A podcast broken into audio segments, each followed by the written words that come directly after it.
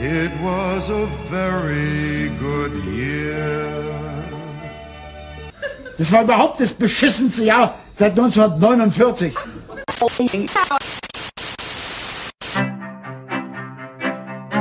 Man, man kann es nicht immer nebenbei laufen lassen, weil sonst verpasst man was. Soziopod. Nee, nee, man muss mitdenken. Ja, ja, oder gefährlich. Soziopod. Herzlich willkommen zum großen, vernünftigen Jahresrückblick des Soziopods. Wie in jedem Jahr seit vielen Jahren machen wir das zum Jahresende. Und ich begrüße wie immer recht herzlich Professor Dr. Nils Köbel. Guten Abend. Abend. Begrüße wie immer Patrick Beidenbach. Guten Abend. Und ähm, wir begrüßen alle äh, Radiohörerinnen und Hörer da draußen und gleich sozusagen der Hinweis an euch. Wir werden wesentlich länger machen als eine Stunde. Wir werden beginnen mit den großen Themen des Jahres, was uns so persönlich aufgefallen ist, was uns zum Nachdenken, zum Diskutieren angeregt hat. Also wer jetzt irgendwie eine äh, chronologische Zusammenfassung des Jahres erwartet, der soll besser das woanders sich abholen. Dafür sind wir ungeeignet, sondern wir gucken natürlich wie immer aus der philosophischen, soziologischen Brille auf große Ereignisse in diesem Jahr, was uns persönlich irgendwie aufgefallen ist. Mhm. Ähm, damit werden wir beginnen, die Episode, die Sendung, und werden dann irgendwann ähm, übergehen in, auch das ist ein liebgewonnenes Ritual. Wir fragen immer unsere Hörerinnen und Hörer, unsere Fans da draußen, was sie vielleicht bewegt hat, was sie uns schon immer fragen wollten, auch in Bezug nehmend auf das Jahr. Und deswegen werden wir dann im zweiten Teil eher auf diese Kommentare die bei uns eingegangen sind, werden wir eben antworten, so gut wie das irgendwie möglich ist. Mhm. Das heißt, die Sendung insgesamt wird länger sein als diese 60 Minuten oder 55 Minuten. Das heißt, wenn die Radiosendung hier vorbei ist, geht einfach rüber ins Internet auf www.soziopod.de. Dort könnt ihr dann direkt die komplette Folge ähm, nachhören oder weiterhören, nahtlos, ähm, wenn diese Sendung hier im Radio vorbei ist. So. Nils, 2017. Ja. Wie würdest du das Jahr für dich zusammenfassen? Also für mich erstmal persönlich war es ein tolles Jahr. Ich habe vieles geschafft und vieles neu erreicht. Bin ich sehr dankbar, sehr froh. Wenn man so in die Welt schaut, sieht's ja nicht so rosig aus. Ja. Wobei Weil, ja. gefühlt, also ich erinnere mich noch an unseren letzten Jahr. Auch schon. Da war ja Da war es eigentlich fast noch schlimmer. Ja, stimmt. Das stimmt. also, hast ja im Vorfeld schon gesagt, man hat sich an vieles gewöhnt, auch glaube ich, dass wir mit Terrorismus, mit Terror leben müssen anscheinend, auch für längere Zeit. Dass wir sehr unsichere Verhältnisse haben in Europa und in der Welt. Von daher ist so meine subjektive Sicherheit und mein subjektives jetzt angekommen zu sein an der Hochschule steht so für mich ganz konträr zu dem, was, was sonst passiert in der, in der Welt oder was passiert ist in diesem Jahr. Deshalb bin ich da so ein bisschen zwiegespalten. Einerseits bin ich froh, dass es gut gelaufen ist jetzt mal für mich so, aber sehe natürlich die Problematiken, die es überall gibt und die ganzen Feuer, die brennen. Und ja, so ist meine, meine Befindlichkeit im Moment, Ja. so ganz subjektiv gesagt. Wir haben ja vorhin mal ganz kurz so durchblättert, was waren so die wichtigsten Ereignisse in dem Jahr und was uns tatsächlich aufgefallen ist, es waren sehr viele Anschläge. Ja. Also sowohl in Europa, USA, aber auf der ganzen Welt verteilt, Irak etc. pp. Also das heißt überall Gewalt, wo man hingeschaut hat, auch zum Teil sehr verrückte Gewalt. Wir haben sehr viele ähm, Terroranschläge mit einfachsten Mitteln, nämlich mit Autos, LKWs etc. hinter uns. Und erschreckenderweise tatsächlich auch in der Selbstreflexion bei mir auch festgestellt, mich lässt das immer mehr kalt, will ich sagen. Also was heißt kalt? Das, ich glaube, das ist so ein Schutzmechanismus, der sich so eingestellt hat. Letztes Jahr war man noch wirklich erschüttert von den Ereignissen, die mindestens genauso schlimm waren wie in diesem Jahr, aber irgendwie hat man sich da so ein dickes Fell zugelegt. Ja. Ich war auch irgendwann dann so medial müde. Also ich konnte auch diese Meldung nicht mehr tragen, immer das Gleiche, die gleichen Analysen von Terrorismusexperten und so weiter, weil wir wissen ja alle, wo des Pudels Kern ist, so ungefähr. Ähm, und ich habe so das Gefühl, dass wir so langsam damit zu leben gelernt haben, ein Stück weit. Ja. Ja, das kann man ja soziologisch jetzt wiederum auch ganz gut erklären, weil äh, viele Soziologen, unter anderem ja auch Niklas Luhmann, mit dem wir uns intensiv beschäftigt haben, die letzten letzten Wochen und Monaten, der hat ja gesagt, Menschen wollen immer Routinen haben. Also sie wollen, sind immer darauf ausgerichtet, die Krise zu überführen in eine Routine, Inseln zu schaffen, wo sie nicht ständig in Krisen leben. Und deshalb entstehen auch Systeme und die dann Funktionen erfüllen, damit so eine Normalität reinkommt. Und ich glaube, dass Menschen das automatisch immer tun. Auch in schlimmen Situationen suchen sie immer eine Möglichkeit, damit routiniert umzugehen, um sich zu entlasten. Also ich Mhm. glaube, das ist so eine Grundfunktion von Menschen und von Gesellschaften im Generellen, sich entlasten zu wollen von dieser Komplexität, die da auf uns zukommt. Und damit gehen wir in einer bestimmten Weise um und richten uns irgendwie ein. Und ich glaube, das ist äh, lebensnotwendig. Also ich glaube, dass Menschen das machen müssen, weil sonst würden sie ja ständig in Krisen leben. Andererseits ist es natürlich dann traurig, weil man an sich selbst merkt, mir geht's ja genauso wie dir, dass man merkt, ähm, man ist weniger erschütterbar durch solche Vorfälle, wenn man sie jetzt nur medial vermittelt hört und sieht. Aber ich glaube, das ist sozusagen ein, ein Reflex, der oder ein Mechanismus, der da greift, der ganz tief in uns drin ist. Also einfach Entlastung durch Routine und die Reduktion von Komplexität auch durch Verdrängung und Ausblendung. Ich glaube, das, ähm, das ist so. Und ich glaube, was man auch sehr schön sehen kann, ist quasi diese Luhmannsche Kommunikationstheorie, ähm, die ich bei mir selber ein Stück weit mit angewendet habe. Ich habe mich zunehmend aus Debatten im Internet zurückgezogen. Auch vernünftig, glaube ich. Also, weil das war ja so im letzten Jahr äh, sehr auffällig, dass jedes Ereignis eine riesen Ja. Wut, Hass, Empörungswelle aus, ausgelöst hat, viel Diskussion stattgefunden hat, viel Diskussion, die dann eskaliert ist und so weiter. Und da war ich dann auch irgendwann debattenmüde. Hm. Also weil ich auch gemerkt habe, das führt zu nichts, außer dass ich selber wütender werde und damit mir schlechter geht, obwohl, also warum? Ja. Ähm, und das heißt aber, das Interessante ist ja, dass man auch als Schutzmechanismus wiederum Kommunikation zurücknimmt, um sich zu schützen. Ja. Ja. Und, und da sieht man eben auch, wie stark Medien sozusagen auch Wirklichkeit konstruieren in dem Ja. Fall. Absolut. Und was das für einen Einfluss hat letztendlich. Klar. Ja, ich meine, ich habe jetzt auch einen, den, den Sprung zu machen in, ins Persönliche. Ich habe jetzt an der Hochschule angefangen in Mainz zu arbeiten. Da war auch sehr viel Komplexität am Anfang da, weil ich gar nicht wusste, wie es läuft und was sind das für Leute und wie läuft das System. Und habe aber jetzt sehr schnell im ersten Semester so eine Komplexitätsreduktion erfahren, einfach weil man, also weil ich jetzt sehr schnell gemerkt habe, wie die Abläufe sind. Also wie sind die Studienregelungen? Wie sind die Studenten drauf? Ich habe gutes Feedback bekommen, das gibt einem Sicherheit, dann macht man weiter, wie, wie man es schon vorhatte und dann bilden sich automatisch so Inseln der Sicherheit, also Inseln der Routine. Und ich glaube, das ist elementar wichtig. Und das Internet hat das, glaube ich, irgendwie zu wenig. Also da ist einfach alles so überkomplex und jeder meint auch mitreden zu wollen, zu müssen und dadurch wird einfach diese Komplexität so groß, dass es manchmal nicht anders geht, als sich dem zu entziehen. Ich glaube, das ist auch gut so, wenn man das macht. Und wenn man für sich auch wirklich einen Rhythmus findet, wann gehe ich in was hinein, wann ziehe ich mich auf etwas zurück. Also es ist, glaube ich, sehr wichtig, dass jeder für sich so einen Rhythmus findet, wie man gerne mit so einem Medium umgeht, damit man sich selbst schützt und damit man nicht einfach aufgesogen wird. Also das Gute am Internet ist ja, also Segen und Fluch zugleich. Also zum einen das Internet führt dazu, dass wir eigentlich auf engsten Kommunikationsraum zusammengepresst werden. Also wir reden plötzlich mit Leuten, die wir vorher nicht mit dem Arsch angeguckt haben, wenn man so will. Das erzeugt natürlich neue Konflikte. Also wir werden überhaupt mit Ideologien, mit Meinungen, anderen Meinungen überhaupt erstmal konfrontiert. Es wird überhaupt erstmal sichtbar gemacht, was natürlich zu Konflikten führt. Was aber gleichzeitig natürlich die Chance auf Verständigung erhöhen würde, theoretisch. Wenn man irgendwie Wenn man es auf vernünftige Art und Weise sozusagen versucht ähm, zu regeln. Und ich glaube, da erkennt man aber, was sozusagen ein großes gesellschaftliches Manko bisher war, nämlich, ähm, ich sag mal, Kommunikationskompetenz. Ja, aber vielleicht auch Strukturen. Also vielleicht ist das Internet einfach noch zu jung. Also vielleicht müssen sich erst Systeme bilden, jetzt mit Luhmann wieder gesprochen, die die Komplexität des Internets reduziert, sodass sie dann wieder überschaubar wird. Ich habe das Gefühl, auf, auch auf so öffentlichen Seiten ist einfach die Komplexität, wie du es ja sagtest, so groß, weil man plötzlich mit allen Menschen reden kann, was ja gut ist, aber dadurch wird es so komplex, dass es absolut unüberschaubar ist und uns auch überfordert. Und vielleicht müssen auch so Strukturen erst noch wachsen im Internet, damit man die Sache wieder übersichtlich hält. Beziehungsweise das passiert ja. Das passiert, Also ja. die, die sogenannten Filterblasen, die ja. Ja. viele als Fluch sehen, aber man kann sie natürlich auch als Segen betrachten. Ja.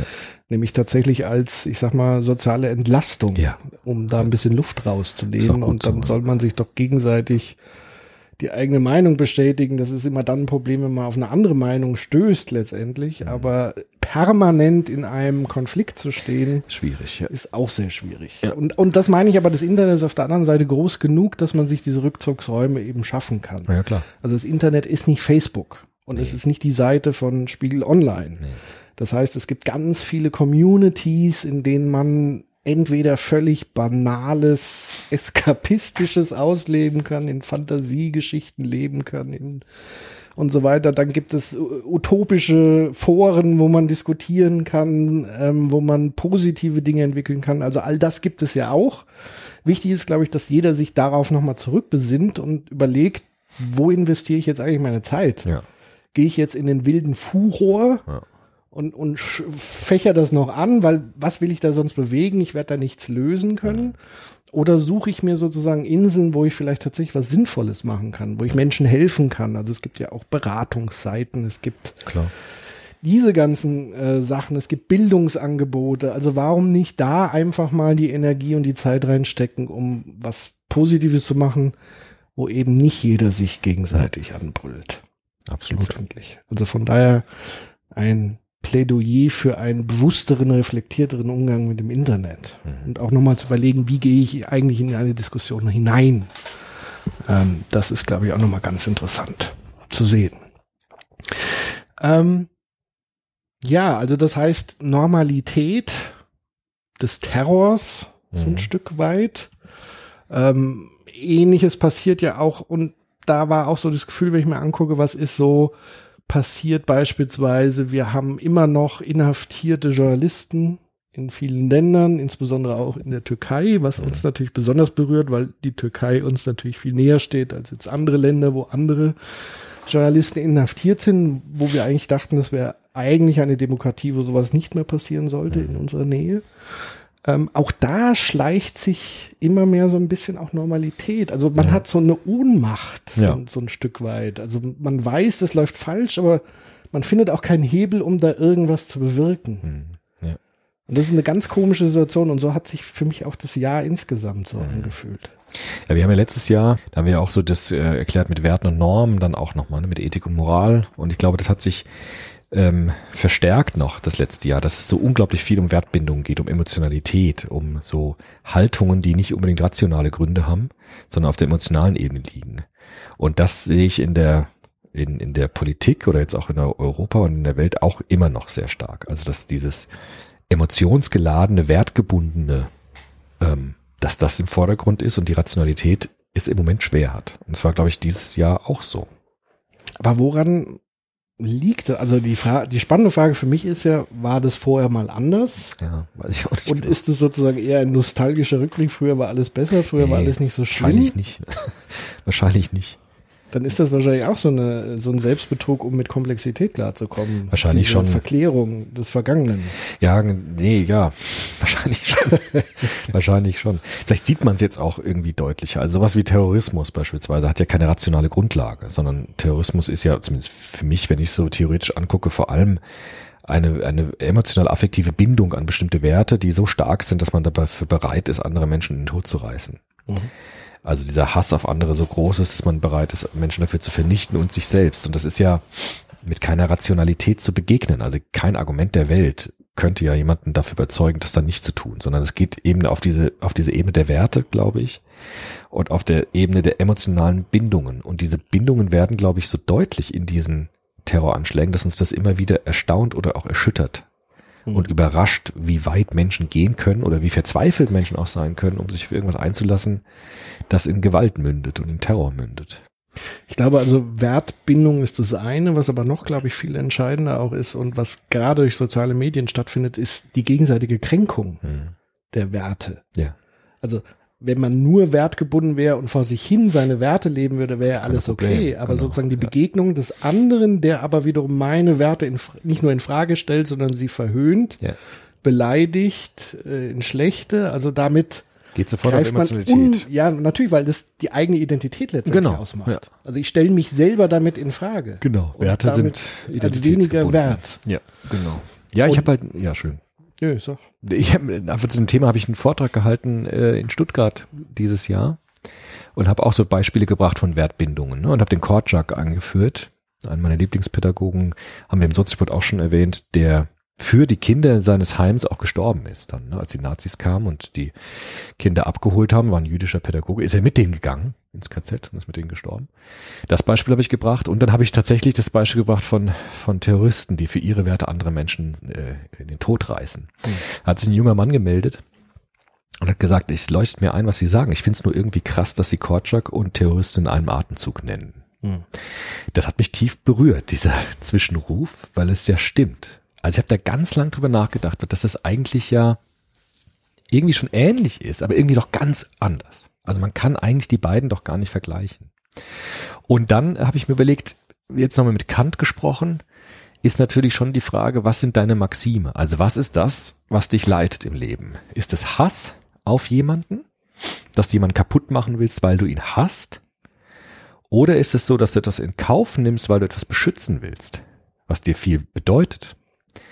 Und das ist so, finde ich, ein schönes Medium, das die Spreu vom Weizen trennt gewissermaßen. Also was ist deine Maxime? Willst du einfach jemanden vernichten aus Hass heraus?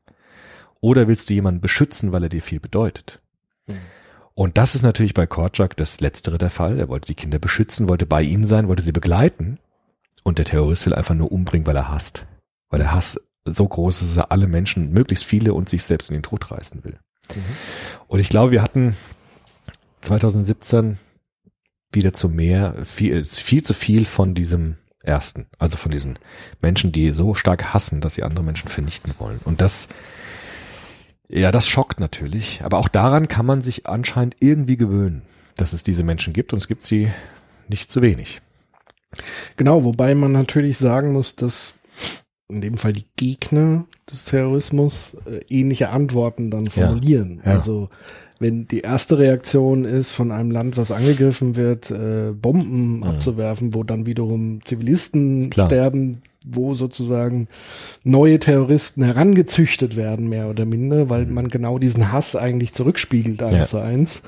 Ähm, muss man das eben auch sehen. Also Ja. das ist immer in Beziehung zu sehen. Also Terrorismus allein entsteht nicht unbedingt, würde wahrscheinlich sozusagen eher so soziopathische Taten von Einzeltätern tatsächlich, die sich so ähm, in, in so Wahnfantasien hinein und Gewaltfantasien, aber das, was wir momentan als globalen Terrorismus erleben, ist ja sehr viel komplexer, Ja, ja, weil klar. es eben so ein Ping-Pong-Spiel auch ist zwischen den Mächten, Ja. wenn man so will. Also das heißt, auch auf der anderen Seite gilt es, darüber nachzudenken. Also will man andere auslöschen, weil man Genau. selber verletzt wurde oder beschützt man sein Ja. eigenes Land, was Genau. gerade nicht angegriffen wird? Und ich finde, das ist aber die entscheidende Frage, nachdem man auch ähm, das Handeln in der Politik gut bewerten kann. Also worum geht's? Also wie der alte Kant gesagt hat, was sind deine Maxime? Das ist die Frage. Und die Werte können inhaltlich so unterschiedlich sein, wie sie wollen. Aber der Kant hat darauf hingewiesen, dass die Maxime, das heißt die Grundhaltung, die Ethik gewissermaßen, ist das Entscheidende, was dein Handeln leiten soll. Und äh, der Kant hat gemeint, es sollten nur solche Maxime sein, die auch zur allgemeinen Gesetzgebung tauglich wären. Und das kann Hass natürlich nicht sein. Es kann aber beschützen sein. Es kann auch retten sein. Es kann auch fliehen sein. Aber es kann niemals Terrorismus sein, weil Terrorismus ist immer der Hass auf andere, der dazu führt, dass ich einfach nur das Ziel habe, andere kaputt zu machen. Deswegen warne ich auch immer vor so politischen Aussagen wie beispielsweise, um die eigenen Menschen zu beschützen oder das eigene Volk oder wer auch immer, muss man auf den Präventivschlag setzen. Mhm. Ja, das ist ganz, ganz Aber das ist so von hinten durch die Brust Ja. ins Auge diese Argumentation, zu sagen, Genau. wir wollen doch nur unsere Werte, unsere ja. Kultur schützen. Deswegen müssen wir als erstes losschlagen, bevor es die anderen genau, tun. muss man immer ganz skeptisch sein, Ja. was da wirklich für Maxime im Hintergrund sind. Aber von daher ist es doch eine schöne Komplexitätsreduzierung für Mhm. das eigene Leben, sich wirklich zu fragen, da draußen wirklich für das eigene Leben zu fragen, bringt es mir jetzt denn, also es muss ja nicht immer tödliche Gewalt sein, sondern Mhm. tatsächlich, das kann ja im ganz normalen Umgang miteinander sein, von Beleidigung, also bringt es mir jetzt was, den anderen zu beleidigen, nur um ihm ans reinzuwürgen? Ja. Oder verteidige ich jemanden, weil jemand angegriffen wurde, den ich liebe, den ich mag, und ich mich schützend davor stelle. Genau. Und diese Entscheidung kann tatsächlich jeder für sich, ähm, Mhm. Gott sei Dank, überlegen und hat selber verantwortungsvoll eigentlich in der Hand im alltäglichen Leben. Und wenn das jeder so machen würde, sähe wahrscheinlich die Welt auch ein bisschen anders. Ja, oder zumindest aus privatem Umfeld, auch bei Diskussionen. Ne? Geht es mir darum, die Weltanschauung eines Menschen kaputt zu kloppen oder geht es darum, für meine zu werben? Ja. Also äh, das sieht man auch überall, auch an Universitäten, dass es manche Menschen gibt, die tatsächlich für, für ihre Theorien, für ihre Ansätze werben und sagen, ich habe eine tolle Idee, ich habe eine tolle Perspektive oder die ganze Energie darauf verwenden, andere Menschen schlecht zu machen. Und da treibt, das sieht man auch ganz schön, wo dann die Maxime eigentlich sind. Ja, also wenn man im, in der Diskussion einfach nur das kaputt machen will, was jemand hat oder was jemand stark hat, oder ob man wirklich in Diskussion geht und für seine Position wirbt, aber gar nicht jetzt den Übergriff macht zu sagen, ich muss dich erstmal kaputt hauen, damit meine Positionen zur Geltung kommen. Und das kann man in Diskussionen auch mal ganz schön mal betrachten. Um was geht's hier eigentlich? Geht es darum, einen Platz zu machen? Oder geht es darum, eine eigene Position zu, zu verteidigen oder zu schützen oder auch nach vorne zu bringen? Und das, finde ich, kann man am Habitus der Menschen immer ganz gut sehen. Genau, mit dieser Information einfach mal die nächste Polit-Talkshow oder so Ja, sich angucken genau. oder Diskussionsrunde oder auch im, im eigenen Diskussionskreis, im Ja. Bekanntenkreis einfach mal beobachten, mit welchem Stilmittel geht er jetzt in die Diskussion. Also geht's Genau. Das Stil, rhetor- rhetorische Stilmittel darum, den Gegenüber zu diskreditieren, Ja. ihn erstmal schlecht zu machen, um dann seine eigene Idee zu platzieren? Genau. Oder geht es wirklich darum zu sagen, ganz bei sich selber zu bleiben, bei der eigenen Idee, zu sagen, das, was du sagst, mag ja stimmen, das ist eine berechtigte Kritik, aber ich werbe trotzdem für diesen Gedanken, weil so und so und so und so. Ja, und für die Einsicht bin ich sehr dankbar. Das war übrigens jetzt gar kein Professor, der mir das, die Frage gestellt hat mit Kotschek. Das war ein Leiter von der Volkshochschule. Ja. Und der hat mich da wirklich nochmal angestoßen, weil ich ja so viel über Werte und Normen geschrieben und gearbeitet habe. Und das ist natürlich schon eine Synthese von diesem kommunitaristischen Ansatz mit diesen Wertbindungen, diesen emotionalen Bindungen und Kant, nämlich die Frage nach den Maximen. Und da kann man so eine Frage schon mal als Heuristik mal anlegen. Also was sind deine Maxime und was folgen daraus für Haltungen gegenüber anderen Menschen? Kann man auch bei sich selbst. Ja? Also zu sagen, geht es jetzt wirklich darum, sich zu erfreuen daran, dass man jemanden fertig gemacht hat? Oder geht es darum, sich zu, an seinem eigenen zu erfreuen, dass man vielleicht beschützt hat oder gestärkt hat? Oder ähm, jemanden überzeugt hat, ohne ihn damit zu schädigen? Ja? Und das ähm, finde ich interessant. Das wäre auch eine Frage jetzt nochmal mit G20, mit Hamburg. Ja? Mhm. Also wir haben jetzt Terrorismus, wir bleiben mal bei dem Gewaltspektrum, weil es war ja dieses Jahr mehr als genug davon. Auch bei G20 habe ich mir dann die Sache nochmal vor diesem Hintergrund überlegt. Also viele sagen ja auch, äh, haben es so ein bisschen verteidigt, ähm, naja, man muss auch politische Meinungen stark artikulieren, damit sie überhaupt ankommen, damit man sie überhaupt hört. Ja, es gab auch Kommentare, die gesagt haben, wenn jetzt bei G20 nicht diese Gewalt aufgetreten wäre, da hätte man vielleicht die Forderungen gar nicht gehört, dann wären sie so versandet. Aber bei G20 habe ich eben auch diesen Eindruck, dass es natürlich viele Menschen darum ging, Positionen stark zu machen, bei den friedlichen Demonstrationen beispielsweise. Und es gibt Menschen, die einfach das vernichten wollten, was sie hassen. Auf welche, auf, wahrscheinlich auf vielen Seiten auch. Und äh, das ist auch wieder die Frage.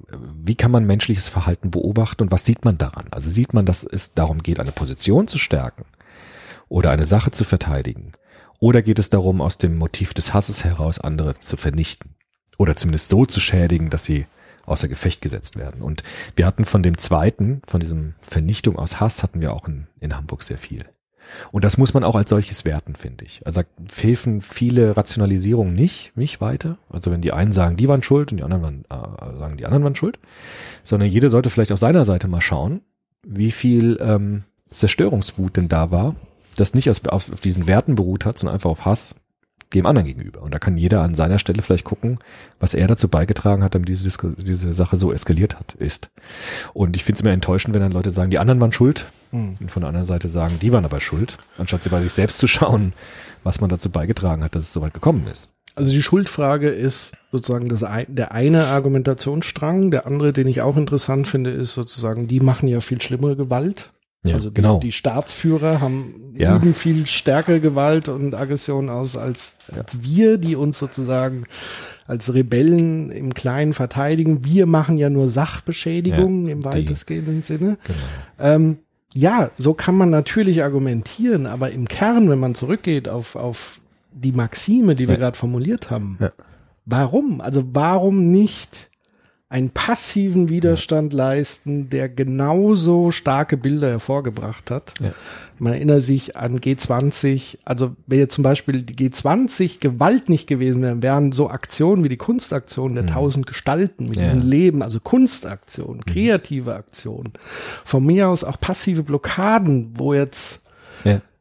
Natürlich kann da mal was kaputt gehen, aber das ist ja nochmal was anderes, wenn man sagt, man macht jetzt, man zündet Dinge an, ist nochmal was anderes, wie wenn man sagt, man blockiert Zufall. Also die Grenzen sind natürlich sehr schwammig, da muss man gucken und aufpassen, aber wenn man aktiv andere Menschen angreift, sei es Polizisten, sei es Zivilisten, wie auch immer man das bezeichnet, ist einfach diese Grenze überschritten von diesem, ich will was schützen, Ja. und ich stehe ein für meine Werte und zeige das deutlich und, und zur Not stelle ich mich auch vor den Panzer. Das ist ja genau diese passive Widerstand, der auch in der Weltgeschichte oft genug vorkam und Ja. der sehr heroisch war und sehr viel Signalkraft hatte. Mhm.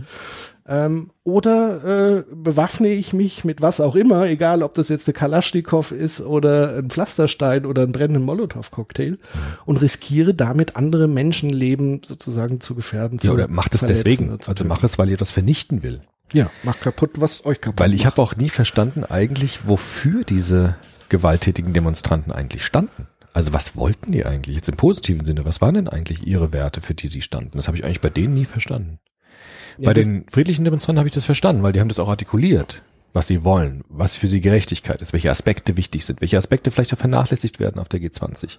Was ja auch so war, dass Afrika vollkommen ausgeblendet worden ist zum Beispiel. Aber das ist natürlich dann wiederum die entscheidende Frage. Also kann ich artikulieren, wofür ich bin und kann diese Position stark machen? Oder muss ich einfach mit Gewalt zeigen, wogegen ich bin? Was immer das dann auch personal oder symbolisch sein mag. Und ich finde, die Maxime zeigt auch ganz deutlich, dass das Erste, also zu zeigen, wofür man ist, sehr, sehr viel produktiver ist, als einfach nur die Frage, wogegen ich bin. Beziehungsweise ich kann schon auch artikulieren, wogegen ich bin, indem ich mich passiv dagegen stelle. Aber, aber- ich muss es sozusagen nicht zerstören. Aber ich muss doch dann irgendwie sagen, was ich dann anstelle dessen will. Das ist doch viel das sinnvoller. wäre immer recht günstig, wenn man Also die das macht. Kreativität, die kreative Kraft muss doch immer darauf liegen, was man denn will. Was man denn anders will, was die Alternative ist, was wofür man einsteht und nicht einfach zu sagen, ich mache das kaputt einfach. Ja, aber auch da spielt natürlich wiederum Komplexität äh, eine gewisse Rolle. Also klar, wir können das jetzt so ein bisschen aus, aus Elfenbeinturm-Sicht so ein bisschen bewerten. Das kann man uns sicherlich auch jetzt vorwerfen, das zu tun. Ähm, ich glaube einfach, dass da ganz viel, also sowieso man da ganz unterschiedlich differenzieren musste, was bei G20 passiert ist. Ja, klar. Also man hatte sozusagen Krawalltouristen, Ja. denen ging es eigentlich nur um die Gewalt. Wir haben ja eine eigene komplette Folge darüber gemacht und die verschiedenen Gewaltformen. Genau. Wer das nachhören möchte, die G20-Folge findet ihr auf soziopod.de. Ähm, das heißt, da gab es ganz viele unterschiedliche Interessen und Motive. Und es wurde aber sozusagen als ein Ding Ja, ja. wahrgenommen, eingeordnet. Und ich glaube aber schon, dass dieses Ohnmachtsgefühl, was ich am Anfang versucht habe zu beschreiben, also alles wird so normal, es ist plötzlich normal, ähm, dass Menschen auf offener Straße angegriffen werden, egal jetzt von wem, wer mit wem und was und ähm, dass ein US-Präsident, wo man denkt, was ist denn da los? Also so dieses Ohnmachtsgefühl, das man hat, dass sich das schnell entlädt in Richtung Frust und dann eben Gewalt, weil Ja. das sozusagen das letzte Mittel der Artikulation ist, wo man meint, damit könnte man noch am ehesten irgendwas Ja. ähm, verändern. Plus natürlich die, ähm, ich sag mal, Vorbildfunktion derjenigen, gegen die man ja geht, also die die gleichen Mittel eigentlich nutzen, nämlich Gewalt.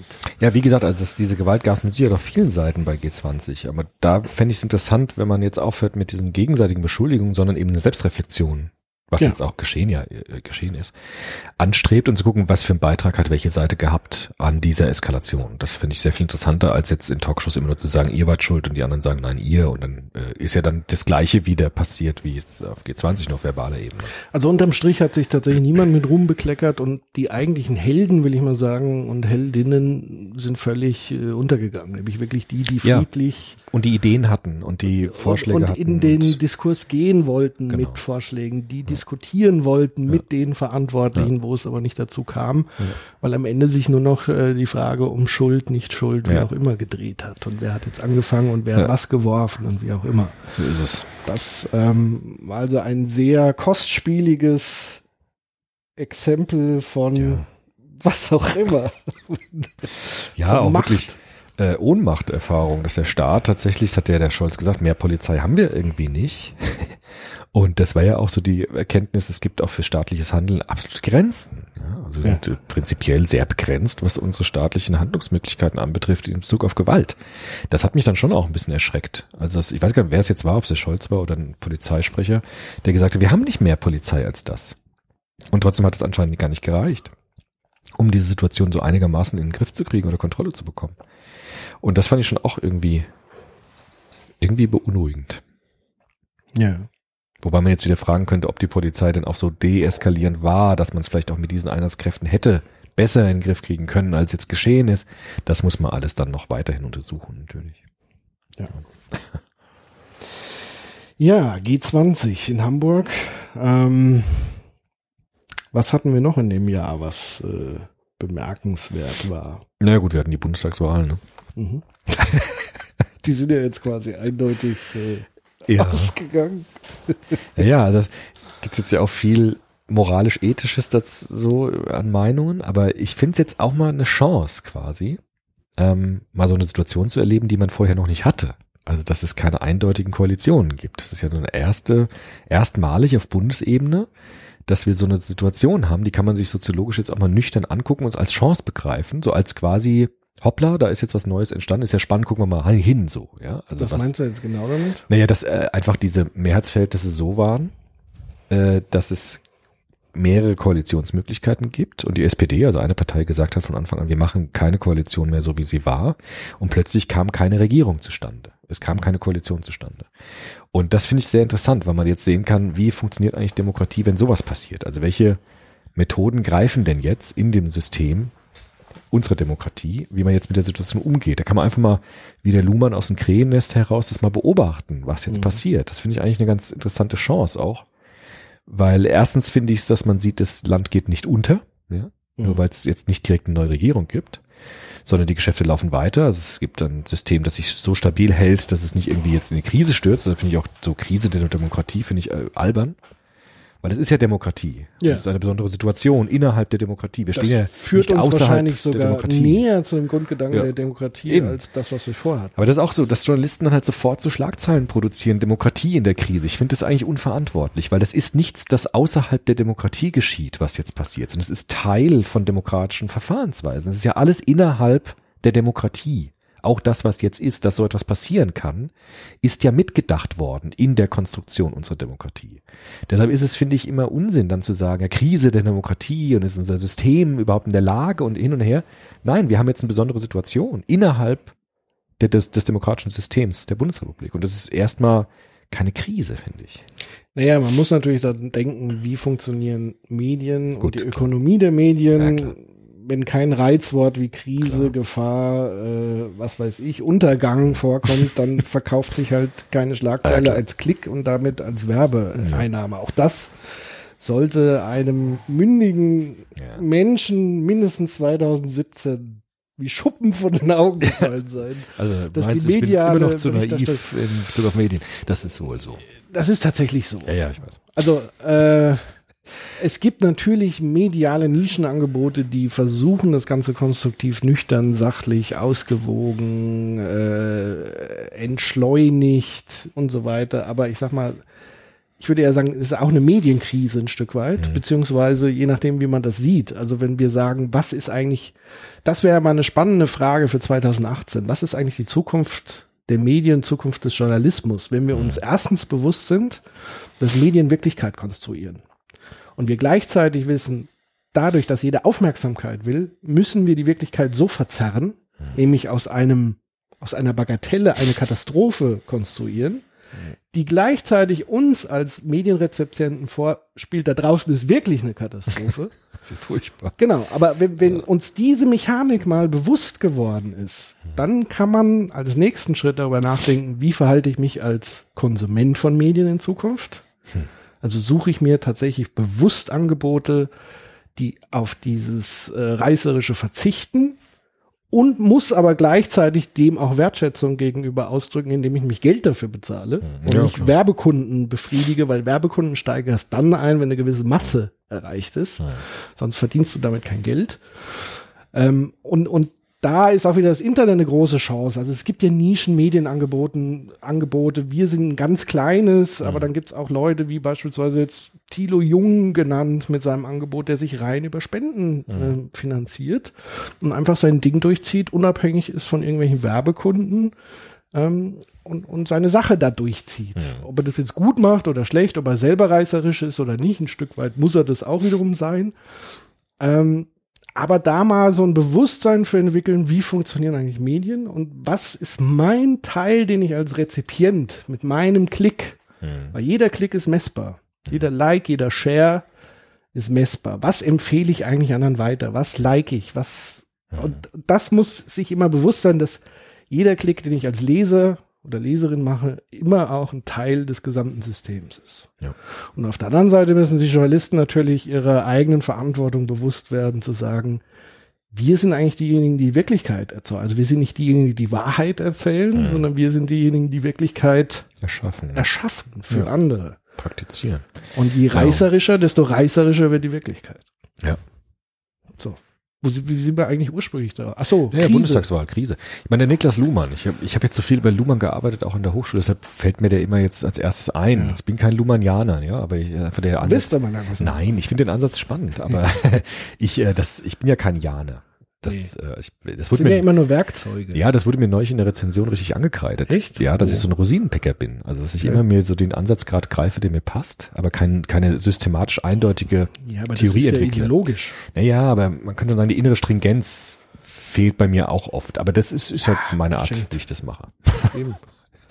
Aber der Luhmann hat ja gesagt, jedes System arbeitet nach so einem bipolaren, nach so einer bipolaren Logik. Und das, das, äh, die Logik der Demokratie ist Regierung und Opposition. Ja. Also entweder regierst du oder du bist Opposition. Und äh, äh, das reduziert Komplexität innerhalb demokratischer Verfahrensweisen, weil es immer eindeutig dann ist, wer regiert und eindeutig ist, wer Opposition ist. Und jetzt haben wir die Situation, dass die Komplexität steigt, weil dieses, äh, dieses bipolare Denken nicht mehr eingelöst werden kann. Man weiß im Moment nicht, wer ist Opposition und wer ist Regierung, weil es sozusagen die Eindeutigkeit verloren gegangen ist durch die Situation dass jetzt die SPD eine frühe Absage erteilt hat und dass die Koalitions- oder die Sondierungsgespräche gescheitert sind von Jamaika, steigt die Komplexität, würde Luhmann sagen, weil diese Bipolarität nicht aufgeht. Jetzt gibt es ein neues System, das in Kraft tritt, zum Beispiel der Bundespräsident. Ja, sozusagen ein neues System funktional ange, angereizt durch diese Irritation. Ja. Und jetzt wird gesucht, dass äh, ein, eine Koalition oder eine Konstellation gesucht, die wiederum diese Regierung-Oppositionslogik wieder einlösen kann. Das heißt, wir brauchen eine Regierung, dass sich dann wieder eine Opposition bildet. Und das ist jetzt in diesem Wahljahr komplex geworden, weil die Eindeutigkeit fehlt. Und es gibt viele Faktoren, die dabei berücksichtigt werden wollen und berücksichtigt werden müssen. Wer führt die Opposition zum Beispiel an? Ja, das ist eine ganz wichtige Frage hinsichtlich der AfD zum Beispiel. Niemand will, dass die AfD die stärkste Oppositionskraft wird. Das erzeugt einen gewissen Entscheidungsdruck. Ja, niemand würde ich jetzt nicht sagen. Außer der AfD halt, ne? äh, aber nicht äh, niemand von den koalitionsfähigen Parteien. Und ähm, das übt einen Handlungsdruck aus auf die Agierenden, die sich jetzt die Frage stellen müssen, wie kriegen wir das so hin, dass möglichst die Komplexität reduziert wird und wir eine möglichst funktionsfähige Regierung haben. Ja. Ich würde es auch noch ein bisschen anders deuten, tatsächlich. Ich würde mal die provokante Frage stellen, zeigt uns diese Situation, wie sie jetzt ist, nicht eigentlich, dass das bisherige System aus ich brauche eine starke Regierungskoalition, eine starke Opposition, die in allen Fragen sozusagen gleichgeschaltet ist. Also Nee, gleichgeschaltet. Anführungszeichen. Das heißt ja Nein, nicht. ja, aber das ist ja mehr oder minder, man einigte sich ja vorher schon eigentlich immer, also früher war das ja eigentlich relativ glasklar. Du hattest die Linken, du hattest die, also du, äh, sozusagen die, die linken Socken, wie Ja. sie immer gerne von den Rechten, in dem Fall den konservativ Rechten. Früher war rechts noch nicht gleich Nazi, sondern tatsächlich konservativ. Ähm, und also so- unterscheiden wir mal progressiv und konservativ Ja. und all diese klaren Grenzen, wo einfach jedem klar war, die SPD würde bei dieser Frage so stimmen und bei der Frage so. Und meistens hat sie es auch gemacht. Lauf der Geschichte hat sich aber gezeigt, wie beweglich plötzlich Parteien auch geworden sind und wie weniger starr und wie man unterstellt der CDU, sie ist nach links gerückt, man unterstellt der SPD, sie ist nach rechts gerückt. Jeder will irgendwie auf die Mitte, keiner weiß aber genau, was ist eigentlich die Mitte und zeigt nicht eher das, dass eigentlich Demokratie heute ganz anders gedacht werden müsste, nämlich eigentlich von Sachfrage zu Sachfrage. Und eigentlich müsste ich meinen persönlichen Repräsentant losschicken, der in ge- gewissen Sachfragen oder überhaupt dieses System neu zu denken, wie es ja mal die Piraten Ja. ursprünglich gedacht haben. Aber die sagen, Komplexität steigt dadurch halt wahnsinnig, weißt aber du? sie ist ja sowieso da. Also Ja, die Komplexität wird ja nur sichtbar. Ja, aber du wirst ja das nicht lösen, indem du jetzt die Komplexität noch mehr betonst. Also jeder hat seinen eigenen Repräsentanten. Das würde das System sprengen, das weil die System hast du Komplexität. ja im Grunde genommen jetzt. Nee, du hast ja jetzt deinen Abgeordneten, Ja, gut. Repräsentant. aber nicht jetzt für jeden einzelnen Bürger sozusagen für seine Privatinteressen, sondern es bündelt sich ja. Also es gibt ja gewisse Grundlinien, die man dann wählt, die Ja, du hast halt deinen Wahlkreis mit deinem Abgeordneten. Genau. Den wählst du. Und dieses System reduziert ja Komplexität, würde nun mal sagen, indem nicht wie im antiken Athen alle Menschen direkt wählen durch Direktdemokratie, sondern es ist, es wird sozusagen handelbar, indem man dieses System aufbaut, das diese Funktionen erfüllt. Die Frage ist, wie kriegen wir diese unglaublich komplexe Wirklichkeit so hin, dass wir sie handelbar haben können als Demokratie? Das war bisher Opposition Regierung und mit diesem Parteiensystem. Ja. Ähm, Ich hätte eine Idee. ja, bitte.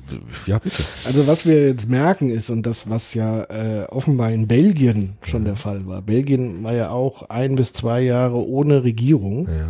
Und äh, dem Land ging's schon lange nicht mehr so, zumindest wirtschaftlich nicht so gut. Die hatten Wirtschaftswachstum in der Zeit. In dieser Zeit. in dieser Zeit der reinen Verwaltung. Also wäre jetzt sozusagen die nächste provokante These zu sagen, waren die letzten Jahre mit Merkel, der man ja auch immer vorgeworfen hat, sie hätte jetzt keine Visionskraft, nicht und die schwarze Null und so weiter, war das nicht schon lange ein Verwaltungsapparat im Grunde genommen? Also wofür brauchen wir dann eigentlich noch Parteien, die sich sowieso auch vom Wahlprogramm so ähnlich waren? Und, und lass es doch einfach so laufen.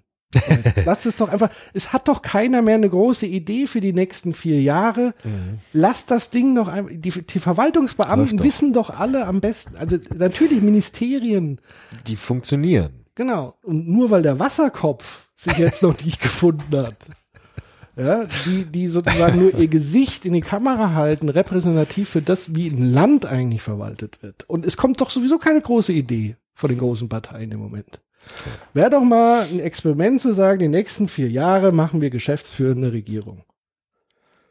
Also es ist doch jetzt sowieso alles stabil. Also wir haben die gleichen ja- Minister, also ne? Es gibt ja Herausforderungen, würden die jetzt sagen. Ne? Europa und so, die sagen, Macron wartet auf uns. Ja, aber ganz ehrlich, was, was heißt denn das? Ich weiß nicht genau. Ja, aber die Visionskraft kommt ja trotzdem nicht. Also das wäre für mich der Umkehrschluss zu sagen, wir haben große Herausforderungen, das heißt, wir brauchen große Reformen. Das bedeutet für mich große Herausforderungen und nicht, wir fahren auf Sicht, weil wir haben große Herausforderungen in der Zukunft. Also entweder oder, also entweder man braucht große Reformen, um die großen Probleme der Zukunft anzupacken, dann möchte ich sie aber auch hören. Oder man sagt, naja, wir fahren weiter auf Sicht, da reicht eine Verwaltungsinfrastruktur, die gut funktioniert und die funktioniert in Deutschland tatsächlich Die sehr, sehr funktioniert gut. reibungslos. Aber der Popper würde ja sagen, du musst irgendwas haben, was du abwählen kannst und was anderes, was du wählen kannst dann anstelle dessen. Also man muss irgendwie Opposition, Regierung, sagt er ja auch, der Popper, und sagt, man kann, Demokratie hat den Vorteil, man kann eine Re Regierung wegwählen, wenn sie einem nicht mehr gefällt, und dann kommt eine andere Regierung. Ja, wenn es nur Verwaltung ist, Ja, aber ich würde sagen, im Grunde genommen hat sich Hat die Wählergemeinschaft. Ja, für die Verwaltung entschieden. Okay. Weil ich würde die, die, die Ära Merkel als Verwaltungsära. Es war jetzt kein großer Wurf dabei. Es war die eine oder andere Krise dabei, die aber nicht Merkel gebraucht hat, weil sie besonders große Visionen und Ideen hatte, sondern weil es der Verwaltungsapparat offenbar gut geschafft hat, diese Krisen in den Griff zu kriegen. Stimmt. Die Merkel würde dem vielleicht sogar zustimmen. Vielleicht, vielleicht Dass ist das sogar ihr große- Ding. Ja. Ich glaube auch nicht, dass sie da groß im Mittelpunkt. Ich glaube, sie will einfach Dass die Sache Verwaltungsprobleme lösen. Na ja, gut, warum nicht? Ne? Also würde man manchen Staaten wünschen, dass sie das so gut könnten. Ja. Ähm, ja, okay. Und dann, wie gesagt, kann man tatsächlich trotzdem im Parlament zu gewissen Fragen, wie es ja auch schon passiert ist, also deswegen fände ich jetzt so eine Regierung gar nicht so eine Katastrophe, wie sie auch immer hochgeschrieben ist, weil da muss man halt Mehrheiten organisieren, da muss man miteinander ins Gespräch kommen. Wer Interesse hat, nehmen wir das Beispiel die, die, die ähm, Ehe für alle oder für alle in Anführungszeichen. Wer ein Interesse hat, das durchzusetzen, überparteilich, ist ja auch gelungen, der tut sich zusammen, beschafft eine Mehrheit, so wie es geschehen ist, obwohl es gegen den Partei Ja, klar. Ideologie äh, ging. Aber wir haben ja, ich meine jetzt als Pädagoge würde ich sagen, wir haben schon eine Herausforderung mit Kinderarmut zum Beispiel, dass äh, viele Menschen von einem Job nicht mehr leben können, Rentenproblematik, Absolut, das sind ja recht. so Wo Herausforderungen. aber wo sind die großen Ideen, diese Probleme anzugehen? nicht, Was sagen. sind sie? Weiß nicht. Ja, eben. Also wenn es jetzt eine Partei gäbe, die sagen würde, dies sind die großen Probleme und folgende Maßnahmen. Also sei es sowas wie ein Mindestlohn, eine Bürgerversicherung, das sind ja alles so Haben Dinge. gibt's ja. Gibt's ja, aber da sagen sie, nö, nicht mit uns, nicht mit uns, nicht mit uns, nicht mit uns und fertig. CDU hat, habe ich jetzt keine große Reform, weil die sagen ja, wir machen läuft. so weiter Na wie ja, bisher. Es Das ist läuft. Deutschland ist super. Jeder, der sagt, Armut, das ist alles übertrieben, Deutschland geht so gut wie nie zuvor. Ja klar, die sind So. ja nicht in der Opposition. Ja, ich weiß auch nicht genau. Lass es mal so stehen. Das können doch unsere Hörer mal kommentieren. Ja, also wie, wie gesagt, ich glaube jetzt nicht, dass Deutschland zusammenbricht, nur weil wir jetzt Mindestlohn. Hatten wir doch in Bremen das Thema. Das wäre doch, haben doch manche Gäste gesagt, das wäre doch so eine Revolution. Das Du meinst, sowas. äh, Grundeinkommen. Äh, Quatsch, ja genau. Grundeinkommen. Was habe ich gesagt? Mindestlohn, gell? Nee, Grundeinkommen. Genau. ja, haben wir schon, aber ist nur die Frage, ob er hoch genug ist. Eben, das meinte ich gar nicht. Ich meine, Grundeinkommen, das war doch die Diskussion in Bremen bei, der, bei dem Thema Arbeit und Wirtschaft, dass viel, sehr viele Menschen dort gesagt haben, das wäre doch mal so ein Wurf, der wäre echt revolutionär. Und der würde so eine ganze Gesellschaft verändern. Vielleicht ist das sowas. Aber da sehe ich keine Partei, die das will. Also zumindest keine äh, Die die Chancen hat, regierungsfähige. Regierung Ja, zu bilden. eher nicht. Ne? Aber das wäre vielleicht Ja, aber sowas. das, das meine ich halt zumindest mit, ob, ob die Idee oder die Vision jetzt gut ist, schlecht ist, ist ja, man hat sie noch nie erprobt oder man ist gerade dabei, es zu erproben. Aber es ist zumindest eine Vision, eine Idee, wo man sagt, das könnte man mal ausprobieren. Wobei der Luhmann hat es ja auch schon gesagt, dass eigentlich die Welt zu komplex ist für die großen Visionen. Der hat gesagt, wir haben eine Weltkommunikation und das ist so verwalterisch, so ausdifferenziert, dass die Zeit der großen Ideen vielleicht auch vorbei ist. Also das würde der vielleicht sagen, ne? Dass man sagt, man muss die Komplexität so kontrollieren, dass man es in den Griff kriegt. Also ich glaube nicht, dass du eine große Vision sozusagen organisiert umsetzen kannst. Aber du kannst das als Idee bei den Leuten verankern und sie können sich überlegen, folgen sie dieser Idee und jeder für sie, also es ist ja wie ein Wertegerüst. Das ist ja im Grunde genommen so wie früher ähm, Zivilisation entstanden ist, indem man sagt, man hat so eine große Idee wie die Religion, man hat eine große Idee wie Jesus Christus, der sich eher äh, sozusagen geopfert hat für die Menschen und so weiter. Das ist ja eine große Idee, eine Vision, Umkehr des bisherigen Handelns. Ja. Sowas kann man schon durchaus formulieren und dafür stehen und dafür arbeiten und auch politisch arbeiten. Nur das muss man halt auch mal auf den Punkt bringen und formulieren. So wie Donald Trump seine große Idee ist, make a great deal. America great again. Und danach richtet er sein komplettes Handeln aus. Und so eine Formulierung gibt es in Deutschland im Moment nicht. Nee. Außer ein Land, in dem wir gut und gerne leben. Weiterhin fehlt da vielleicht noch. Naja, ich habe mich jetzt aus, aus so Interessegründen nochmal mit der deutschen Revolution beschäftigt, 1848 so, weil ich, das wird auch immer zu wenig berücksichtigt, finde ich, dass wir auch mal eine Revolution hatten in Deutschland, ähnlich wie in Frankreich, die aber dann Mehrere. mehrere, aber die äh, war tatsächlich getrieben von einer Idee, nämlich die Idee der Demokratie, die Idee der Republik. Da waren Menschen auch bereit, wirklich für auf die Straße zu gehen. Gab es doch sogar bürgerkriegsähnliche Zustände in Deutschland, schlimmer, schlimmerweise. Und das war tatsächlich so eine Idee, ne, eine Vision eines neuen Zusammenlebens, nämlich wir wollen Demokratie. Da gab es auch diese berühmten Schriftsteller des Vormärzes, Georg Büchner zum Beispiel, ne, mit seinem Wojciech und so weiter, die schon diese Idee auch literarisch vorformuliert haben. Und das sind so Ideen, die wahrscheinlich heute nicht mehr diese Kraft entfalten können, glaube ich. Ich weiß es nicht. Ich weiß es auch nicht. Ich weiß nur, also ich weiß, dass es die Ideen in der Gesellschaft gibt. Die Frage ist nur, werden sie von den Politikern, die im Rampenlicht stehen, geäußert. Das bezweifle ich. Aber ich glaube, dass es so Ideen gibt. Es gibt die Idee, natürlich, ähm, wir wollen wieder zurück ins Nationale. Ja. Ja? Ja. Die Idee gibt's. Da kann man sagen, was man will. Gut oder schlecht. Viele halten sie für gut, viele halten sie für schlecht, aber diese Idee ist da. Und damit jedwede Handlung. Auf der anderen Seite gibt's aber auch die große Idee und Europa. Utopie Europa. Vielfalt. Äh, Macron, hat ja, Religionsfreiheit. Macron hat so die Idee von Europa, hat man so das Gefühl gehabt zumindest, ne? Genau, und wer ist mitgezogen? in England Deutschland. ja. Gut, dann kommt Schulz und äh, fordert sozusagen die Vereinigten Staaten von Europa und dann kriegt er gleich sozusagen Ja, von allen Seiten auf die Nicht. Fresse. Aber Schulz hat ja äh, eher den Bürgermeister von Würselen stark gemacht als den. Das war ja ein schlimmer Fehler, fand ich. Dass er sein großes, großes Fund, mit dem er hätte wuchen können, vollkommen zurückgehalten Ja, hat. weil auch da natürlich die Partei nicht mutig genug war, sich ganz klar für Europa auszusprechen, weil damit hätte man sich viele Wähler in einer eher antieuropäischen Zeit, Zeitgeist. Hätte auch nach hinten losgehen können, aber das wäre tatsächlich mutig gewesen. Das Aber das wäre eine klare, Ja, mutige stimmt. Aussage gewesen. Genauso wie es eine klare Aussage vor der Wahl gewesen wäre, zu sagen, mit uns gehen wir nicht in eine, also mit mir, ich gehe nicht in eine große Koalition mit Angela Merkel. Das hätte auch noch mal einiges am Wahlergebnis verändert, wenn er das deutlich gesagt hätte. Aber hätte, hätte Hm. hätte, geschenkt. hätte, weiß man nicht, aber ich gut. hoffe, sie lernen zumindest aus, aus diesen all, all diesen Sachen für die Zukunft. gucken, was jetzt passiert halt, ne? Also, Ja, ich glaube tatsächlich, aber die Coco. Zukunft von Parteien, also das nochmal zu Ja, trennen. ja. Ich glaube, wir kämen gut klar oder wir sind ja lange Zeit gut klar gekommen mit so einer Verwaltungs Verwaltungsstaat. Das muss ja auch nichts Schlechtes sein, weil uns geht es ja tatsächlich zumindest wirtschaftlich sehr Mhm. aber wenn gut. es uns mal nicht gut geht. Dann wird es sowieso wieder ähm, ähm, Bedarf geben an großen Geschichten, an großen Visionen, dann wird die Unruhe auch steigen und so weiter. Aber ich glaube, den allermeisten geht's sehr, sehr gut. Und du gehst nicht auf die Straße für Nachbarländer, Leuten, wo es ihnen schlecht geht. Ja, ja, klar. Das merkst du. Aber man könnte doch sagen, Demokratie ist doch so flexibel, dass es in guten Zeiten darum geht, es zu verwalten und es am Laufen zu halten und in schlechten Zeiten darum geht, Ideen zu entwerfen, um Gesellschaften zu reformieren. Also man könnte doch sagen, beides kann eine Facette von Demokratie sein, die in unterschiedlichen Zuständen von Gesellschaften nach vorne oder nach hinten treten. naja, Das wäre mir lieber, als jetzt zu sagen, wir machen Verwaltung, weil es läuft ja, weil wer weiß, wie lang es läuft und wer weiß, was passiert. Man weiß ja nie, was passiert.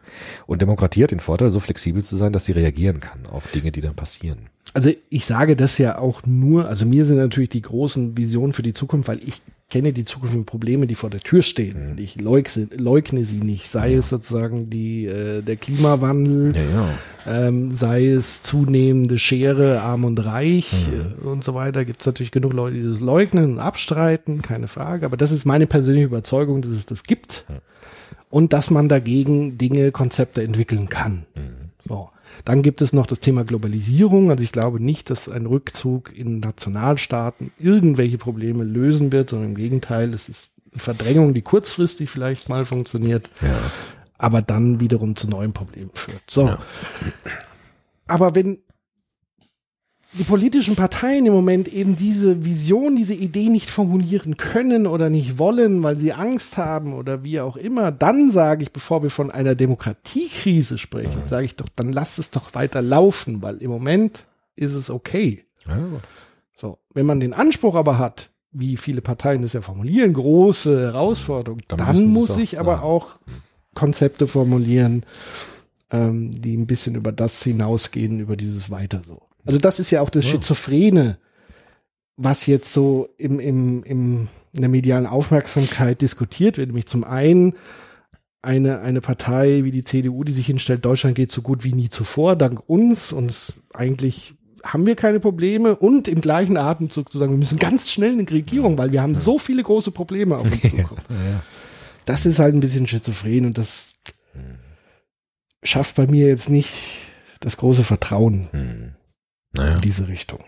Ja. So, und ansonsten ähm, gibt es ja neben der, sag ich mal, großen politischen Bühne noch viele andere demokratische Institutionen, wo Das man klar. sich aktiv engagieren kann, sei es im sozialen Bereich, sei es Lobby machen. Ja, Auch das fände ich mal ein interessantes Thema, Lobbyismus. Ja. Auch das war ja im letzten oder in diesem Jahr ein sehr starkes Thema, nämlich äh, unsere allerliebste Automobilindustrie, die ja offenbar eine sehr große Lobby hatte. Und da sozusagen so ein bisschen als Gegengewicht die Aufforderung für 2018, guckt euch doch mal an, in welchen Themen es eigentlich noch keine Lobby gibt. Und wie könnte man eine Lobby stärken? Also sei es zum Beispiel, wir haben in diesem Jahr viel diskutiert, Zustand von Pflege Ja. in Deutschland. Ja. Eines der reichsten Länder der Welt hat katastrophale zum Teil, also Vergleich jetzt natürlich zu anderen, Misere Hat im, Pflegebereich. Leute werden ja, unterbezahlt, weiß ich nicht, aber man könnte sie sicher besser bezahlen, aber ein weitaus größeres Problem ist, glaube ich, sozusagen die Besetzung von Stellen und die Überforderung der Leute. Also wie kann man da Menschen helfen, was uns ja alle betrifft, früher oder später. Wir werden alle älter, wir werden alle irgendwann mal krank. Das wäre mal so ein großes Problem, was man angehen könnte. Und da gibt es aber offenbar keine Lobby im Vergleich zu einer Automobilindustrie, die Gesellschaft gesundheitlich schädigt. ja. Naja, weil damit kein Also du Geld erinnerst dich an die Begegnung mit Karl Lauterbach. Ja, ja. Ja. Gott, das hat mich traumatisiert, du. Das musste Wender noch mal kurz. Na gut, wir waren auch bei der Friedrich-Ebert-Stiftung eingeladen und ich habe mir fatalerweise den Vortrag von Karl Lauterbach angetan, den ich ja sehr schätze, ein hochintelligenter Mann. Der hat nur aufgezeigt, wo überall Gesundheitsgefahren Gefahren lauern, was mich dazu veranlasst hat, mit äh, Atemmaske jetzt nur auf die Straße zu gehen. Weil er gesagt hat, überall sind die Abgase und ich skate ja so gern am Main, am Fluss. Ja. Und da ist es ja am schlimmsten, hat er gemeint, weil die Tanker da fahren und die haben so eine Dieselabgase, das geht nie wieder aus den Lungen raus, so dass ich gedacht habe, mein Gott, wo soll ich hin? Äh, ja, Aber da siehst naja du gut, aber bei die, Pflege kannst du kein Geld verdienen, das ist halt das Problem. Ich meine, die Lobbyisten sind immer dort, wo man Geld verdienen kann. Und mit der Pflege alter Menschen kannst du kein Geld verdienen, ganz einfach. Das haben die auch keinen Lobbyismus. Naja, du könntest schon, also natürlich wird damit Geld verdient. Du aber kannst nicht halt, erwirtschaften ähm, damit. Kannst ja nicht wie beim Auto irgendwas produzieren, was du verkaufen Nee, du kannst. kannst äh, im besten Fall natürlich äh, ein Stück weit, das ist eigentlich ein Non-Profit, ja, Geschäft. und die haben keine Lobbyisten so stark. Was schade ist. Ja, weil- also, weil es Lobbyismus natürlich haben immer die- Gesellschaft, also eigentlich haben die großen gesellschaftlichen Themen keine Lobby. ja. Also sei es im Bereich Bildung, sei es im Bereich. Gesundheit, Pflege, ich meine, Lobbyisten, Soziales. Lobbyisten sind immer da, wo es Geld zu holen gibt. Deshalb sind sie in der Automobilindustrie, weil das der stärkste Faktor in unserer Wirtschaft ist. Tja. Dann sind sie in der Kohle, in der Atomenergie, überall da, wo man halt Geld verdienen kann. Und nicht in der Pflege. Mit alten Leuten kannst du kein Geld machen. Ich glaube, das ist der Grund halt. Ja, das ist der Grund. Und zum anderen, ähm, weil sozusagen die Leute, die es eigentlich alle angehen würde, Hm. auch nichts dafür tun, Lobby zu machen. Ja. Also das heißt. Lobby ist ja nicht nur was für Lobbyisten, sondern im Grunde genommen heißt Lobbyismus ja Beeinflussung der Politik, indem man Interessen vermittelt. Ja. Und wenn das aber niemand lautstark tut, Ja. also das kannst du ja auch grassroot-mäßig könntest du es machen. Du musst jetzt keinen Lobbyisten bezahlen, natürlich idealerweise schon, der dann in Berlin mit den Abgeordneten essen geht und denen vielleicht noch ein Köfferchen zuschiebt. Wer soll das machen in der Pflege, ne? Genau, also es gibt sicherlich Pflegelobbyismus, aber die ist offenbar nicht so stark. Unterbezahlt. Ja, klar. Genau. Viel weniger Geld. Ja, wobei aber äh, gerade, ich meine, die kirchliche Einrichtung ist ja einer der größten Arbeitgeber im sozialen ja, Bereich. die machen das ja auch. Genau. So. Ja. Also guckt euch mal Lobbyismus im Jahre 2018 an. So. Ähm, Trump oder MeToo? Das hängt ja beides so ein bisschen zusammen. Me Too würde ich gerne machen. Äh, Me Too passt ganz gut, weil ich an der Hochschule sehr viel über Gender auch gesprochen habe jetzt tatsächlich in meiner Vorlesung. Ja. Und äh, das erinnert, also das wirft einen immer ein bisschen auf diese Gender-Frage wieder zurück. Was heißt eigentlich Sexualität? Was heißt eigentlich Mann sein, Frau sein? Mhm. Das MeToo hat gezeigt, dass es immer noch so ist, dass Sexualität sehr stark mit Macht geknüpft ist und mit Gewalt auch zum Teil. Und Machtstrukturen durchzogen sind mit Sexualität. ja. Das haben wir auch gedacht vielleicht, dass das weniger wäre. Und solche Dinge zeigen das halt immer wieder stark, dass es immer noch so ist oder wieder so ist oder stärker oder schwächer, weiß ich nicht. Aber dass auf jeden Fall das ein starker Diskurs ist, ja, ein mächtiger Diskurs, Sexualität und Macht. Ja, Also das Interessante finde ich ja, dass das kein neues, also im Gegenteil kein neues Phänomen ist, sondern dass es eben jetzt auch durch soziale Netzwerke Ja. und so weiter, durch Ja. Öffentlichkeit, durch Medien sichtbar wird. Ja. Also das heißt, hier war lange Zeit ein sehr, eine sehr verdeckte normale Praxis offenbar im Gange, offenbar. Die jetzt erst durch diese öffentliche, ähm, sagen wir mal, diese Outings Hm. ähm, zutage kommt. Also es wird hier eigentlich ein, ein langjähriger Diskurs, so würde wahrscheinlich Foucault Ja. es sagen, eine, eine äh, Praxis der Macht, Ja. Ja. die ja sowohl kommunikativ wie auch Ja. körperlich stattfindet, wird durch diesen MeToo-Hashtag und die Jahre vorher mit Aufschrei, wird jetzt erstmal sichtbar gemacht. Ja. Wird sie ja nicht auch hergestellt? Ein Stück weit dadurch? Also konstruiert Du meinst, dass es dadurch Nachahmer gibt? zum Beispiel oder dass dadurch ein Thema nicht nur auf die Bühne kommt, sondern auch hergestellt wird. Mm. Aber wie, wie soll das hergestellt, also wie, wie Weil du hast ja gesagt, Medien konstruieren Wirklichkeit. Ja. Wenn man das jetzt darauf anwenden würde. Ja. Ich will jetzt nicht meine Meinung, ich will nur ein bisschen spinnen. Ja? Mhm. Also Medien konstruieren Wirklichkeit. Internet ist ja ein Riesenmedium und Mhm. konstruiert natürlich auch mit solchen Hashtags auch Wirklichkeit. Das heißt ja auch da stellt sich ja die Frage, bilden Medien Wirklichkeit ab oder konstruieren sie Wirklichkeit? In diesem Fall sind wir eher dazu geneigt zu sagen, sie bilden Wirklichkeit ab. Das heißt, Sexismus gibt es wirklich. Es ist nicht eine Erfindung der Medien, sondern es ist etwas, was Medien äußern, das es aber auch ohne Medien geben würde. Bei anderen Themen würden wir vielleicht eher sagen, das ist eher eine Konstruktion als eine Abbildung von Wirklichkeit, oder? Wie ist denn das? Ich würde, glaube ich, dazu noch was zu dem Konstruktionsbegriff sagen wollen. Ich glaube, Konstruktion darf man nicht unbedingt verwechseln mit, es entsteht ein reines Fantasiegebilde, sondern es ist schon immer eine Mischung aus, ich beobachte und stelle meine Beobachtung in einen Diskurs, der wiederum von anderen aber vielleicht anders wahrgenommen wird und dadurch aber zu einer ge gemeinsamen Wirklichkeitskonstruktion, wenn man so will. Also das heißt, ich finde es immer schwierig zu sagen, das ist eine reine Erfindung.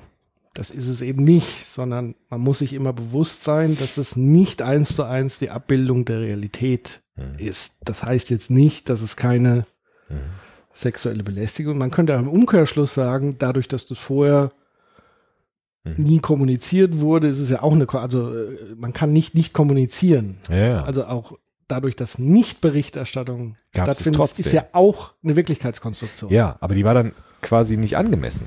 Also wie gesagt, ich bin ja kein Konstruktivist. Ja, ja. Also ich glaube wirklich, dass es das gibt, diese sexuellen Übergriffe und die Belästigungen. Aber man Mit kann ja, Sicherheit. äh, ich würde auch sagen, nur weil man früher nicht darüber berichtet hat, hieß es ja nicht, dass es es nicht gab. Richtig. Wenn man jetzt darüber berichtet, wird man schon sagen, es wird etwas abgebildet, was auch in der Realität da ist. Ja, ich glaube, was der Fall ist, ist tatsächlich, dass es für viele, für die es vorher normal war, Mhm. plötzlich zur Diskussion gestellt wird, dass sowas nicht normal Das ist. Und damit meine ich sowohl Opfer wie Täter. Mhm.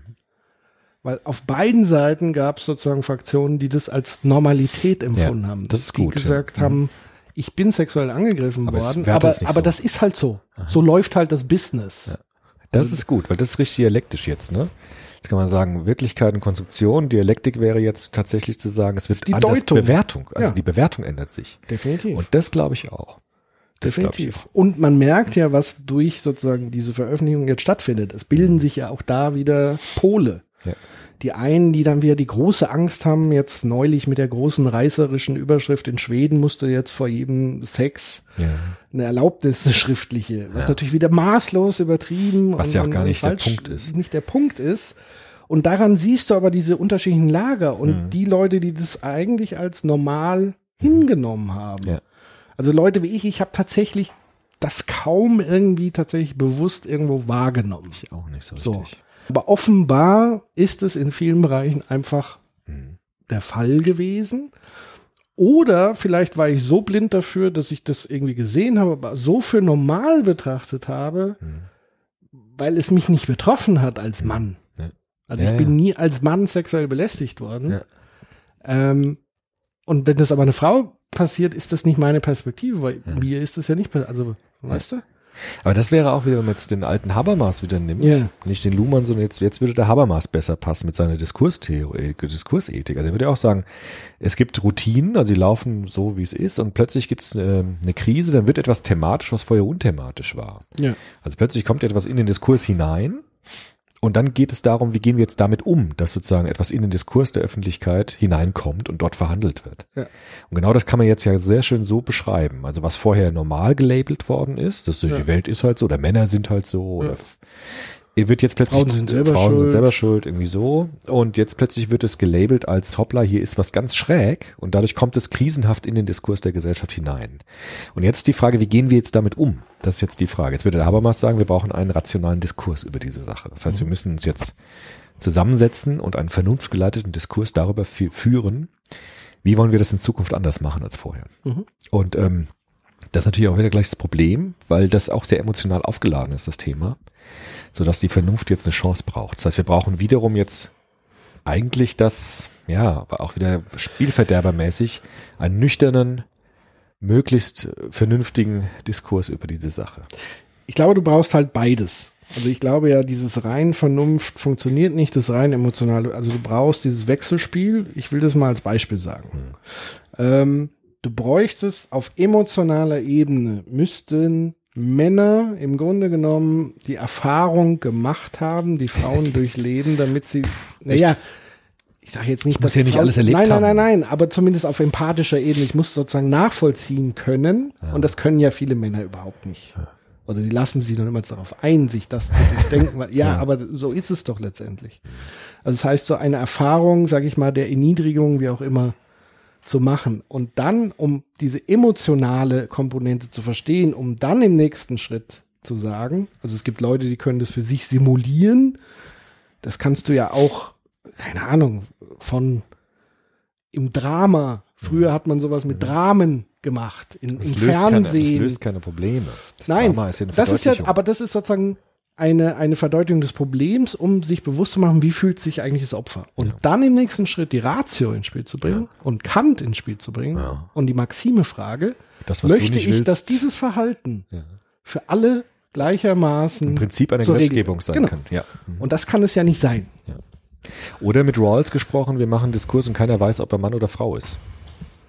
Oder so. Und wir müssen uns dann einigen auf Regeln, die für mich okay sind, wenn ich ein Mann oder eine Frau bin. Genau, aber ich glaube trotzdem, dass du diese Art der Erfahrung brauchst. Hm. Zumindest musst du sie nachvollziehen können. Also und da entweder brauchst du, musst du das über Storytelling machen. Hm. Also das deswegen umso ironischer, dass es in Hollywood, Ja. weil Hollywood ist ja die Maschinerie, die dir diese Empathie entgegen, also die kann sowas in Geschichten verpacken und da gab es ja genügend Gab's ja. Genau. Geschichten, die das verpackt hat. Umso ironischer, dass es da passiert ist. Tragisch ironisch.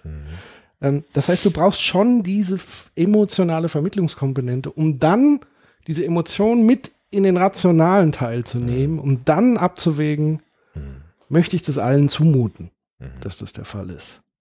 Man könnte sagen, in Hollywood wurden Geschichten erzählt und es wurden Geschichten nicht erzählt. Ne? Ja, bisher. Bisher. Jetzt sieht das wahrscheinlich anders aus. Äh, Aber da würde ich tatsächlich noch mal so eine moralische Frage, die ja auch in dem Zusammenhang gestellt wurde. Findest du es richtig, dass sozusagen jetzt Täter, deren Werke Mhm. nicht mehr geschaut, gezeigt, bezahlt, wie auch immer, also ein Kevin Spacey, Ja, boah. Filme, Serien, der ein hervorragender Was hat er Schauspieler denn war. gemacht eigentlich, der Kevin Spacey? Mir ist es nicht ganz klar, was ihm vorgeworfen wird. Naja, der hat halt äh, junge Männer ähm, sexuell belästigt. Hat er das? Ja. Also da müsste man im Einzelfall, glaube ich, entscheiden. Also generell ist das, das ist Gut, das, lass mal die sexuelle Belästigung beiseite, angenommen ein Mörder. ja, Also es ist ja immer ein Grad der, das also ist halt unglaublich schwer. die, die, ne? die Frage ist ja Trennung Kunst, Werk und Individuum dessen, also Künstler, Trennung von Künstler und Mensch hinter Ja. Künstler. Ist das möglich oder kommen wir da auch moralisch einfach in ein Dilemma? Wir kommen, das ist ein Dilemma. Ich glaube, man kann es wirklich nur im Einzelfall entscheiden, wie stark diese Person auch involviert war in sein Werk. Also wie stark es miteinander zusammenhängt. Wir hatten diese Diskussion jetzt in der Pädagogik ganz stark mit den Missbrauchsvorfällen in Reformschulen, also in der Odenwaldschule zum Beispiel, wo so ein früherer Vorzeigepädagoge wie ähm, der Gerold Becker äh, jetzt plötzlich äh, sichtbar geworden ist, was der alles für Verbrechen begangen hat in dieser Odenwaldschule. Das hat dazu geführt, dass diese Person natürlich äh, unglaublicher, zu Recht unglaublicher Kritik äh, zugeführt wurde und dass auch seine Werke plötzlich in einem ganz anderen Licht erscheinen. Also wenn er plötzlich geschwärmt hat über die Kindesliebe und über den pädagogischen Eros, dann ist das heute unerträglich zu lesen Ja. vor dem Hintergrund dessen, was er getan hat.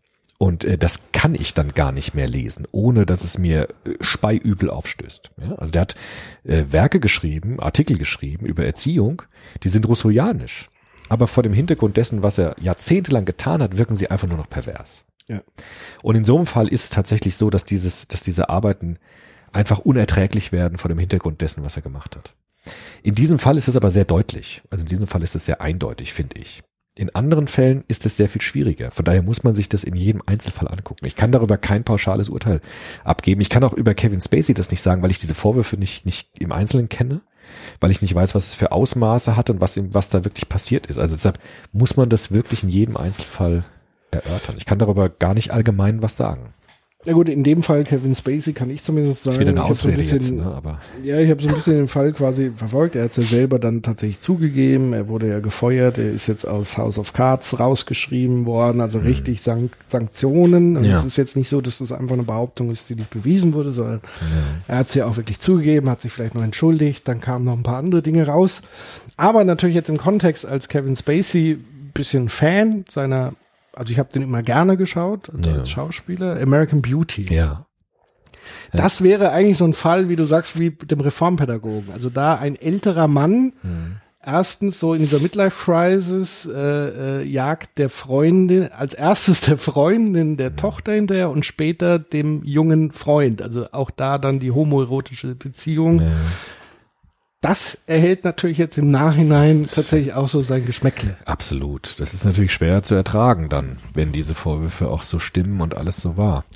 Ja, Aber das ist tatsächlich eine Sache, die man mit sich selber ausmachen ja es muss. ist schon eine juristische Frage auch, aber das muss man dann Ja. wirklich mit, äh, das muss man im Diskurs erörtern. Also was war da, welche Aber Auswirkungen es ist hat jetzt das? keine juristische Frage, ob ich den Film noch Nein, das kann. nicht. das Ja. meinte ich nicht. Für diese Person natürlich. Ja gut, es- das passiert Ähm, ja sowieso. Ja. Aber MeToo halt, fassen wir zusammen. Ich glaube, es ist wichtig, dass das offengelegt wird, diese ja, Praxis der Macht. Ja. Ähm, und auch offengelegt wird, dass das offenbar ganz viele Menschen, egal auf mit welchem Geschlecht, Mhm. ähm, das als Normalität festgehalten haben. Und, und vielleicht am ehesten vergleichbar damals mit der, mit dem Diskurs, darf man Kinder schlagen? ja. Gewalt an Kindern. Ja, ähnlich. Also wir hatten verschiedene Gewaltdiskurse, die problematisiert worden sind erst sehr spät. Das Ja. war bei der, oder auch darf man, es gibt Vergewaltigung in der Ehe. Mhm. Ja, ein ähnlicher Fall. Früher gar nicht thematisch, weil das gab's nicht. Das ist ja Ehe, da kann man ja niemanden vergewaltigen, weil das ist ja Ehe. Es gibt eheliche Pflichten. Und dann gab's ein, äh, ein Diskurs, da, dann wurde es problematisiert und kam in den Diskurs und dann auch natürlich mit bis hin zu juristischen Auswirkungen, dass es dann in Vergewaltigung, dass es als solches bewertet wird. Ja. Das kann man gut vergleichen. Ich meine, was ich jetzt mit Geschlecht nochmal diskutiert habe, auch mit Studenten, ist die Frage, was äh, Geschlecht wird hervorgebracht durch soziale Praxis, sagt Judith Butler, also die große, die Grand Dame der Geschlechterforschung. Und diese Praxis ist nie frei von Macht. Also Judith Butler nimmt ja Foucault auf und wendet im Grunde Foucault auf Geschlecht an. Das ist ja im Grunde das, was sie tut. Ja, also zu sagen, Sozial Sozialität besteht aus Praxis, aus Lebenspraxis und die Lebenspraxis ist immer durchzogen von Macht. Ja. Und das gilt für Geschlecht auch. Also Judith Butler würde sagen, die Konstruktion des Geschlechts, die soziale Konstruktion von Geschlechtlichkeit ist nicht frei, ist nie frei von Macht. Und äh, ja, das ist, das, stimmt, glaube ich auch. Übrigens zurück zu deiner Eingangsfrage zu dem Thema. Also inwieweit verstärkt es das oder wie war die Frage? Ja, oder was ist Konstruktion, was ist Abbild von Wirklichkeit in Genau. diesem Fall? Weil interessant ist ja jetzt, wenn das sozusagen jetzt auch umschwingt. Also es kommt ja jetzt dann auch so dieses, wenn es so umschwingt, in alle Männer sind so Machtwesen, Ja. passiert ja die gleiche, dieses gleiche Rollenbild erneut. Ja. Also man wird sozusagen etikettiert per se, Als wenn man dem Geschlecht angehört ja. hat, als, als machtgieriges, sabberndes. Ja.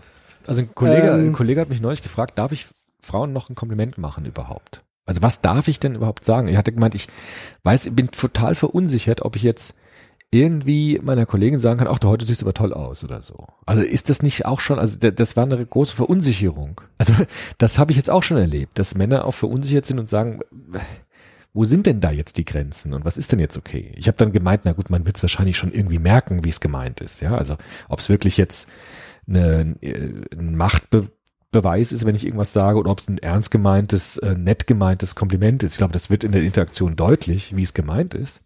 Ja, aber, aber- generell stellen sich diese Fragen dann ja schon neu. Ja, aber das finde ich auch so eine, Ja, also ich kann einerseits so ein bisschen diese Verunsicherung und so weiter ein Stück weit nachvollziehen. Auf der anderen Seite, das ist ja nichts, was, also das ist tatsächlich eine Interaktionssache. Eine Bezie- Also man merkt, merkt glaube ich schon, sehr schnell, also sei denn, man ist wirklich ein bisschen Baller, Naja. stößt das, was ich sage, auf Resonanz? Oder Ja, ja. wird es eher, also wer ein bisschen nonverbal, ne? Ja. Und was habe ich auf wieder der für anderen Motive? Seite, aber natürlich auf der anderen Seite ist es natürlich auch ein strukturelles Thema. Mhm. Also das heißt, wenn der Chef, der in der Hierarchie ganz oben ist und die Praktikantin, Ja. die erst nach oben möchte und wahrscheinlich auch nie in die Gelegenheit kommt, weil das nun mal Mhm. ein Männerbusiness ist, wenn der Chef als ekelhafter Typ Mhm. der Praktikantin Kompliment hat und die sagt, "Haha, danke, weil sie sich sozusagen in dieser Machtstruktur nicht verscherzen will, dann haben wir das natürlich mit einer strukturellen Situation zu tun und dann bekommt natürlich der Chef auch nicht das Feedback. Und was Ja, noch wesentlich entscheidend ist, noch niemals das Feedback von seinen eigenen Kollegen und Männerkollegen, die das genauso wahrnehmen und nicht sagen, aber so, das war jetzt ein bisschen ekelhaft von dir, weil die genauso in diesem strukturellen Machtgefüge sozusagen drinstecken. Das ist eigentlich der ganze Kern dieser strukturellen Gewaltmacht, die hinter diesem Phänomen auch ein Stück weit steckt. Aber wenn das sozusagen auf Augenhöhe eins zu eins ich dir ein Kompliment sage und du sag mal, das finde ich jetzt daneben und dann ist gut, dann ist das jetzt kein, kein Ding. Also man, wenn man ein bisschen Gespür für Menschen hat, merkt man es eigentlich schon. aber das schnell. Problem ist tatsächlich diese, diese Machtstrukturen, in denen das, also eher in diesem beruflichen Kontext, Ja. in denen es passiert. Wenn du das irgendwie in der Kneipe, du hast dich noch nie gesehen, machst ein Kompliment oder was weiß ich. Also es ist schon ein Unterschied, ob du sozusagen du als Professor einer Studentin ein Kompliment machst, deiner Professorenkollegin oder einer Hiwi. Das ist einfach nochmal ein vollkommener Kontextunterschied. Ja. Und das ist, glaube ich, das Neue, was man sich jetzt erstmal wichtig bewusst macht, was da für ein Machtgefüge dahinter steckt. Ja, es wird Und das macht es natürlich auch so kompliziert. Ja, aber, das, aber es wird sehr evident, was, was du jetzt gesagt hast. Bei mir sind natürlich so sofort Hemmungen drin. Ne? Also ich würde der Studentin niemals ein Kompliment machen, weil ich wäre gar nicht in der Situation, das zu tun. Meiner Kollegin natürlich viel eher, weil ich nichts, weil wir in keinem Machtverhältnis stehen. Also es ist natürlich da ein gutes, auch wieder eine gute Heuristik, zu gucken, in welchem Machtverhältnis stehen wir. Naja, und ist natürlich auch die Frage der Motivation. Also du sagst ja auch nicht jedem gibst du ja nicht ein Kompliment. Es gibt ja schon immer Ja, eine gewisse Motivation. Also entweder weil man sich sympathisch ist, weil das natürlich auch eine soziale Interaktion ist, Naja. die gegenseitig das Bezie die Beziehung vertieft und, und so weiter. Ich habe eine Kollegin von mir, die promoviert gerade und ist ziemlich im Stress deswegen. Ich habe sie noch nicht gesehen im Kolloquium und gesagt, ach, das sieht man dir gar nicht an, du siehst toll aus, auch wenn du viel Stress hast. Ne? Ja. Sagt sie, ja, ja, du alter Charmeur wieder, das sagst du doch nur so. ich glaube, das ist jetzt keine Situation, wo man über Sexismus nachdenken muss, weil wir weder in eine Machtstruktur miteinander verbandelt waren, noch weil es irgendeinen Hintergedanken hatte, sondern weil ich ihr einfach sagen wollte, dass man es ihr tatsächlich nicht ansieht, dass sie wenigstens diesen Trost bekommen kann, wenn es ihr schlecht geht, man sieht sie nicht an. So. Wenn ich jetzt aber da das anders gesagt hätte oder im anderen Machtkontext wäre natürlich so ein Spruch schon wieder nicht so gut gewesen vielleicht. Genau, also es ist tatsächlich eine Frage des Kontexts in mehrfacher Hinsicht. Also es wäre auch völlig unpassend, äh, jetzt mal abgesehen davon, wenn es eine Kollegin wäre, mit der du vorher noch keine grundlegende Ja, ja. Beziehung hättest. Ja, das wäre auch komisch. Dann würde ich es auch natürlich auch nicht sagen. Ja, natürlich. klar. Also es stimmt schon mit dem Gespür. Also die meisten Gespür Menschen haben schon ein Gespür und die dafür. eigene Motivation. Also ja, es gibt ja auch dann Leute, die das aus reiner Geilheit, weil sie halt die Macht haben wollen. Auch, entweder Macht können. oder weil sie Druck ablassen und äh, wie auch immer. oder weil oder sie, weil sie tatsächlich verliebt sind oder weil sie tatsächlich eine Freundschaft sind, pflegen wollen, wie auch immer. Also da sind so viele Parameter an Kontext dahinter, dass man da gar keine allgemeingültige Regelung finden kann und deswegen auch so Fragen wie verhalte ich mich jetzt im Allgemeinen das kann total unsinnig Das ist. ist eigentlich unsinnig, ja, stimmt. Viel Ja. wichtiger ist es dennoch zu gucken, dass es diese Machtstrukturen gibt, dass es diese Ereignisse gibt, äh, dass man darauf achtet und im, im Zweifel tatsächlich auch mit einschreitet. Und das ist tatsächlich mit das Schwerste, auch tatsächlich für Männer, Ja. Weil es sehr oft, sage ich mal, im Businessbereich tatsächlich passiert. Und da ist es nun mal auch so, dass nicht alle Männer verschwörerisch äh, in einem Ding, sondern auch da untereinander natürlich Machtstrukturen ist und da man eher die Klappe hält und so weiter ja, und so klar. fort. Ja. Also von daher sehr wichtiges Mhm. Thema, ähm, was uns sicherlich auch in den nächsten Jahren begleiten wird. Und wie gesagt, ähm, für die, die jetzt sozusagen darüber unken, wie übertrieben und so weiter. All diese Stimmen hat man damals gehört beim Thema Gewalt gegen Vergewaltigung der Ehe. Kinder, Vergewaltigung in der Ja. Ehe, Nichtraucher, Raucher in Kneipen. Heute würde Frauen, kein Frauen, Mensch mehr in Restaurants äh, rauchen wollen, weil jeder sich dann gewöhnt hat und das jetzt als völlig absurd sieht, aber damals so die riesige. Diskussion ist. Ja. Oder ganz früh was normal. Nee, ich glaube auch, ich will es nur mal sagen, ich glaube natürlich, dass es diesen Sexismus wirklich gibt. Ne? Ich wollte jetzt nicht sagen, das ist eine mediale Konstruktion, um Gottes Willen nicht, dass jemand sagt, hier der Köbel glaubt, es ist nur konstruiert. Im Gegenteil, also ich glaube, dass es das wirklich gibt. Und dass die Medien das natürlich abbilden, aber auch dann äh, in einen Diskurs bringen. Und natürlich gibt es auf der anderen Seite äh, wiederum das Spiel natürlich auch, äh, also es ist ja Machtspiel, ist immer auf beiden Seiten. Also natürlich wird es auch Fälle geben, um sozusagen Machtgefüge herzustellen, um jemandem das vorzuwerfen, der das vielleicht Mit nicht Sicherheit gemacht auch, hat ja, oder klar. nicht gemerkt hat. Also auch da ist es unfassbar schwierig, da so, ein, so eine pauschale Aussage zu treffen. Aber wichtig ist, dass man, sag mal, diese grundlegenden Strukturen offenlegt. Und dass ein Diskurs kommt. Ich meine, wir hatten auch damals, als wir den Grimme-Preis gewonnen haben, auch die Kolleginnen von Aufschrei. Die haben ja auch den Grimme-Preis gewonnen damals. 2013. Das war ja schon auch so eine Welle in Deutschland, wo ein Diskurs aufgemacht wurde, entstanden ist, wo etwas thematisiert worden ist, was, was vorher unthematisch war Die auch immens dafür angefeindet und die auch immens dafür angefeindet wurden. Und aber dafür auch zu Recht mit diesem Preis. Äh, Also das, das ist ja das, was mich immer wundert. Also entweder es ist ja eine Lappalie oder es findet nicht statt. Da muss ich mich aber auch nicht darüber aufregen. Da muss ich nicht Morddrohungen aussprechen. Da muss ich nicht. Äh, also das zeigt für mich immer, äh, wenn getroffene Hunde bellen, dann wurden sie halt getroffen oder beißen vielmehr. Ähm, das heißt, da ist wohl was in der Substanz angegriffen, was Leute irgendwie so anpiekst, dass sie scheinbar ausflippen müssen. Das ist immer ein guter Indikator dafür, dass das eigentlich ein sehr wichtiges Problem ist. Sobald irgendwie Drohungen, Gewaltandrohungen oder echte Gewalt im Spiel ist, sollte man genauer hingucken. Ja. Was ist da los? Dann ist es eben keine Lappalie und keine Nebensächlichkeit, wie es dann so gern immer dargestellt wird. Ähm, sind wir durch, oder? ich glaube, mit den großen Themen sind wir jetzt tatsächlich durch. Wie gesagt, Trump hätten wir noch. Ja, gut. Das machen wir vielleicht, wenn, der, wenn die Präsidentschaft zu Ende ist, im Rückblick vielleicht, weil man weiß ja nicht, was noch kommt. Um Gottes Willen. Man denkt ja immer jeden Tag, es kann nichts Ja. Schlimmeres, Absurderes, Dümmeres kommen, aber er belehrt uns jeden Tag alles besser. Und da frage ich mich auch immer, waren sozusagen, also jetzt so im Nachhinein wird ja immer George Bush als ja. Superpräsident oder Ronald Reagan, aber die zu ihrer Zeit genauso eigentlich diesen Ruf Aber hatten. nee, was, ich glaube schon, dass jetzt deutlich wird, dass die, dass es nochmal eine ganz andere Nummer gibt von Politikern, die jetzt auf den Plan tritt. Nämlich Leute, die gar keine Politiker sind. Also Reagan, Bush, die waren wenigstens auch sozialisiert in diese demokratischen System. Ich glaube, dass der Trump das ähm, amerikanische Demokratiesystem gar Ja, nicht aber versteht. Reagan war Schauspieler. Ja, aber der wurde dann hineinsozialisiert über eine Partei, über eine, Er hat nochmal den Zwischenschritt als Senator, glaube ich, durchgemacht. genau, also sie waren ja keine, weil Oder Gouverneur. Gouverneure waren sie, das heißt, sie wurden auch hineinsozialisiert in dieses demokratische System. Genau, der ist eigentlich, also Trump ist eigentlich von der Reality-Show direkt Genau, ins genau. Amt. Und das ist neu. Ich glaube, das ist wirklich Das ist neu. tatsächlich neu. Und auch diese mediale Komponente, Ja. also wirklich. Und das also, ist wirklich, und da, im Rückblick sieht man jetzt erst nochmal, wie wichtig auch politische Sozialisation ist, glaube ich. Also es ist so, so problematisch, so jemand war wie George W. Bush. So gut war er trotzdem im Vergleich dazu, weil er eine politische Sozialisation hatte. Er kannte irgendwie dieses System und er wusste irgendwie, sich dann doch zu bewegen.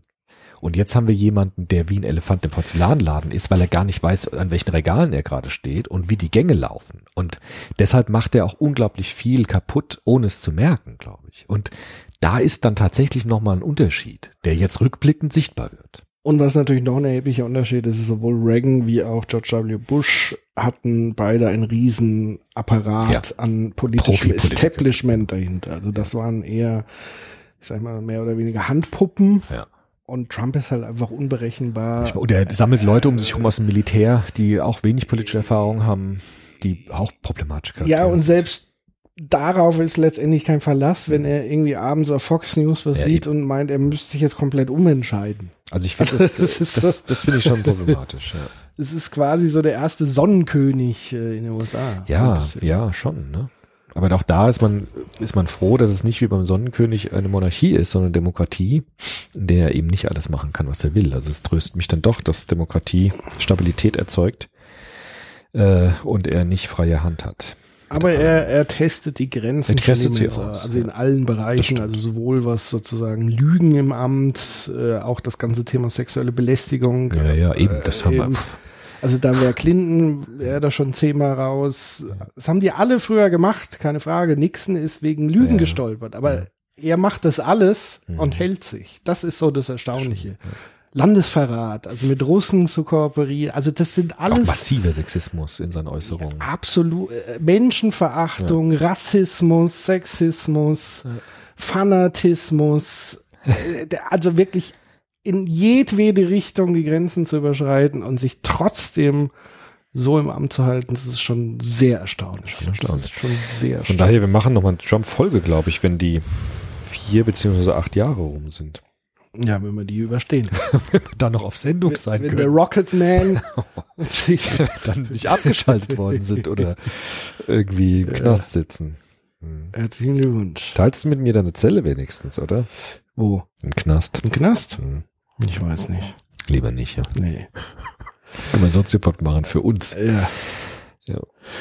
So, für uns waren das jetzt erstmal die großen Themen. Wir würden jetzt noch mal eine kleine Session machen, wo wir eure Kommentare Oh ja. so ein bisschen durchgehen würden. Ähm, und das eine oder andere werden wir wahrscheinlich jetzt schon abgefrühstückt haben. Aber uns ist wichtig, dass ihr euch da auch noch ein bit äh, einbringt. So, Dan Slasher, auch ein schöner Name. Hallo Dan. Er schreibt, die Wähler wählen die Parteien ab und die Parteien krallen sich fest an der Macht. Das macht hoffnungslos. Ja, Oh ja.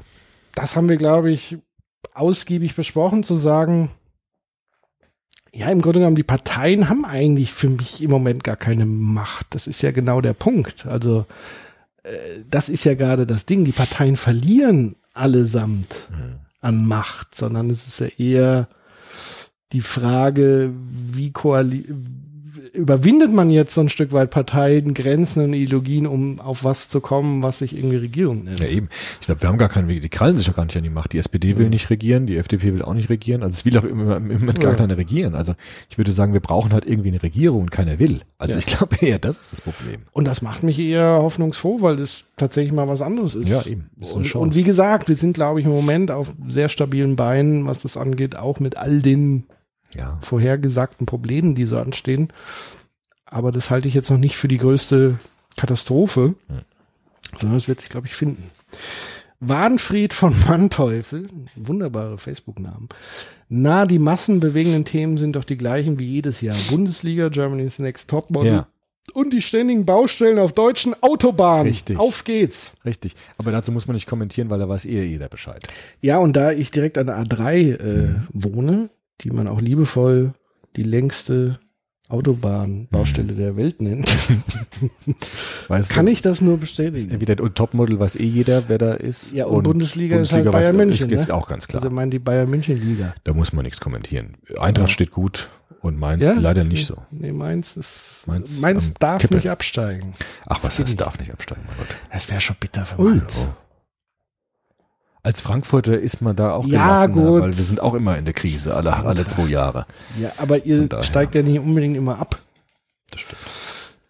Erna Lehmann, Ehe für alle, AfD-Bundestagseinzug. Jo. Gut, Ehe für alle, Mhm. mh, also wie gesagt, ich glaube, Ehe für alle äh, entspricht, äh, können wir jetzt nochmal versuchen, so ein bisschen rational durchzuspielen. Ist das, also viele werfen dem ja Ideologie vor, so linksversiffte Ideologie.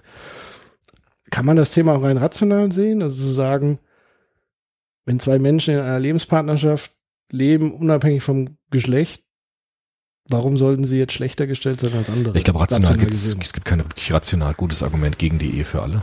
Ich glaube, das ist wieder ein Werteproblem. Ja. Ich glaube, es gibt Menschen, die wertekonservativ sind, die ein Familienbild haben, einfach ein konservatives, mit emotional gebundenen Wertvorstellungen und die schreiben sich daran. Ich finde es auch keine Katastrophe. Ich finde auch, man sollte die Menschen nicht verdammen, die jetzt an, an, an bestimmten Familienbildern festhalten. Aber im rationalen Diskurs, der in unserer Demokratie gilt, denke ich, gibt es kein Argument auf der rationalen Ebene, das gegen die Ehe für alle spricht. Natürlich werden sich manche Menschen damit schwerer tun als andere, aber das ist halt gesellschaftliche Veränderung. Ich würde da gerne wieder dein Eingangsstatement Ja. anwenden wollen, nämlich die zwei Maxine. Ja. Möchte was schützen, was man Ja, liebt, ja, oder genau, möchte genau. man was zerstören, was man hasst? Ja, Und in dem Fall ist es nicht so, dass die Ehe zwischen Mann und Frau abgeschafft genau. werden soll, Genau. sondern was, was man liebt und gelebt wird, nämlich Genau. die Ehe zwischen zwei gleichgeschlechtlichen Menschen, Ja. wird erlaubt. Also man Richtig. kämpft für was, was man Genau. eher liebt und man zerstört nichts, was man Genau. hasst. Also dadurch wird nichts zerstört. So ist es. Und jeden konservativen Familienvater oder Mutter würde ich raten, äh, zeigt durch euer Verhalten, dass ihr eure Kinder liebt und euren Genau. Ehemann, Ehefrau liebt und lebt ein tolles Familienleben, ohne andere dafür fertig machen zu wollen, sondern werbt und wirbt durch euer Handeln für euer Modell, für euer Ideal von gelingender Familie. Genau. Und das wäre doch ein viel produktiverer Schritt, als sich in eine Talkshow zu setzen und zu sagen, äh, das darf nicht sein und die sind alle verrückt. Genau. Wolfgang Gebhardt schreibt, nee, danke, macht lieber was Philosophisches, was lange, lange her ist. Für Aktuelles ist eure Moralideologie zu präsent. Ja, vollkommen richtig. Kann man unkommentiert stehen lassen. Max Engelmann schreibt dazu dicker. Jo. Auch das kann Auch man. das lasse ich mal. unkommentiert Das lasse ich mal so. Josephine Leonie, was ist mit der neuen Bewegung Demokratie in Bewegung? Könnte das ein bisschen Optimismus in diesem Schlamassel bringen? Kenne ich nicht. Kann ich nicht. Ähm, hab auch nur am Rande davon tatsächlich gehört. Ich glaube, das ist, mh, ist zumindest als Partei angetreten in die Bundestagswahl und möchte sozusagen Demokratie. Weiß ich jetzt tatsächlich auch zu wenig. Und zum Thema Optimismus, alles, was irgendwie neue Ideen in den Diskurs reinbringt, auch hier mit dieser Maxime, was schützen, was man liebt, nämlich in dem Fall dann Demokratie, hoffe ich, ist gut. Und wenn es jetzt eine Bewegung wäre gegen, was weiß ich, macht kaputt das und das, dann würde ich sagen, wäre schlecht. Also ohne genau zu wissen, was dahinter steckt, würde ich sagen, alles, was irgendwie für eine gute Sache ist und Demokratie halte ich persönlich für eine gute Sache oder mein Demokratiebegriff zumindest, gerne. Jakobe Gunther, ersten Star Wars Ausrufezeichen. Ja. Du hast ihn gesehen. Ja, da wird auch diese Maxime stark gemacht. Ja. Luke Skywalker ist nicht der am Ende. Spoiler, so- Achtung. Oh, stimmt. Also alle, die jetzt Sagen. Star Wars noch nicht gesehen haben, den neuen, bitte Stimmt. weghören. Äh, kann man nicht sagen, weil Spoiler damit tatsächlich. Ja, weil er äh, am Ende nicht der ist, der die Bösen vernichtet, sondern die Bösen eher ablenkt, damit die äh, seine Kameraden fliehen können. Und das ist genau das Gleiche im Grunde, zu sagen, also ich bin keine Waffe gegen die, die ich, die ich hasse, sondern ich, ich nutze mich selbst, damit meine Freunde fliehen können, dass ich meine Freunde beschütze. Also das ist auch, eine, fand ich auch da, habe ich das auch wiedergefunden. Und es Sogar. gibt tatsächlich noch diese andere Schlüsselszene, Mhm. wo der eine, und das erinnert mich ja auch so an, an Zeiten, im Grunde genommen will der sein Leben ja opfern, um das Ding zu zerstören. Ja. Der, der Finn fliegt Ja. sozusagen in die, und man weiß, er wird jetzt draufgehen. Mhm. Und dann kommt die Gefährtin Ja, genau, und stößt ihn zur Seite. Ja. Und dann fragt er, warum Sagt sie hast du auch. das getan? Und dann sagt Mhm. sie eben ganz explizit, weil ich das schützen will, was ich liebe und nicht. Das vernichten wir, was ich hasse. Ja, genau. Das ist ähm, schön auf den Punkt gebracht. Wie gesagt, für mich war der Evidenzmoment mit Korczak, die ist in diesem Vortrag. Aber dort gibt es das auch, ja. Mhm. Und ansonsten Star Wars? Wie fandst du ihn? Gut, ich fand manche Sachen ein bisschen lang, also viele, äh, viele Erzählstränge, ein paar zu viel. Ich fand diese ganze Geschichte mit dieser, äh, mit dieser Casino-Stadt vollkommen überflüssig. Ähm, ich fand aber den Humor wunderbar. Ich fand es den mit Abstand witzigsten Teil, weil der Humor richtig gut war. Ich habe also wirklich schallend gelacht und das passiert selten im Kino bei mir. Also vielleicht erinnerst du dich, damals waren wir im Ja, am zweiten. der chronologischen, war das der zweite Teil? Episode 2 war das. Ja. Episode 2 im Kino, da bin ich eingeschlafen. Ich auch, ja. Das war Langweilig. ganz furchtbar. Das war weil er unglaublich langweilig und kitschig. Und ich war noch Vollkommen nie so der mega Star Wars Fan und ich war jetzt quasi auch äh, den Kindern zuliebe quasi jetzt mit drin. Ich fand ihn richtig gut. Ja, ich also ich habe mich sehr gut unterhalten gefühlt.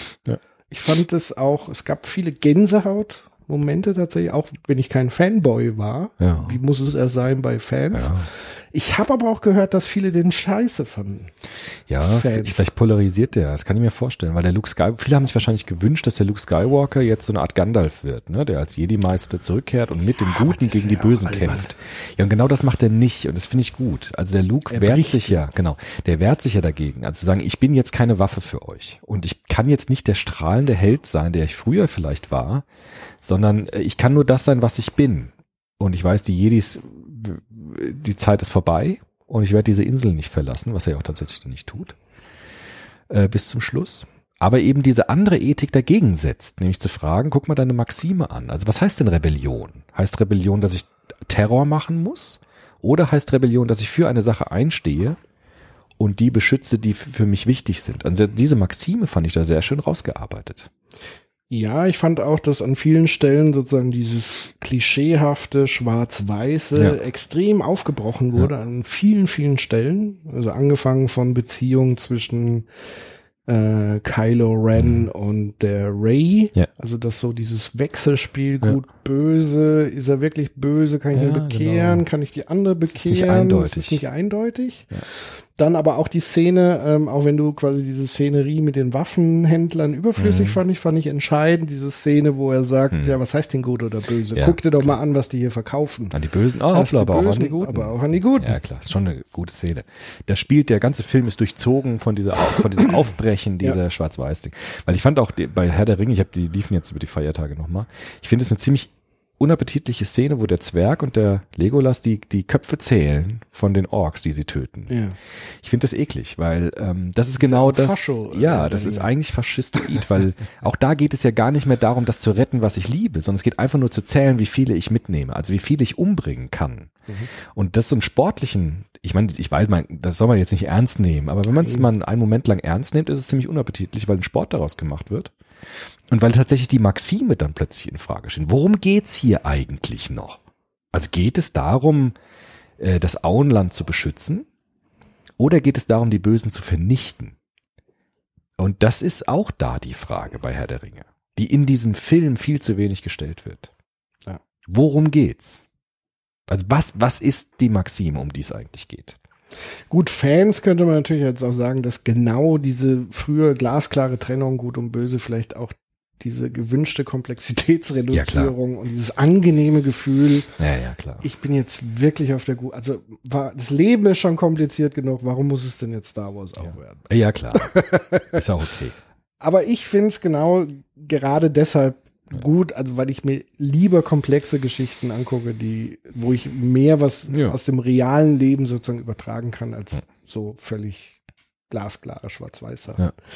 Ähm, noch ein Punkt, den ich interessant fand, auch dieser Flieger, dieser Poe, Ja. dass der eigentlich mit seinem Ja, draufgängerischen auch nicht so. voll auf die Fresse gefallen Ja, ist. schon, genau. Auch das ist eher Star Wars untypisch. Stimmt, Han Solo war nicht so, der hat immer gewonnen am Ende.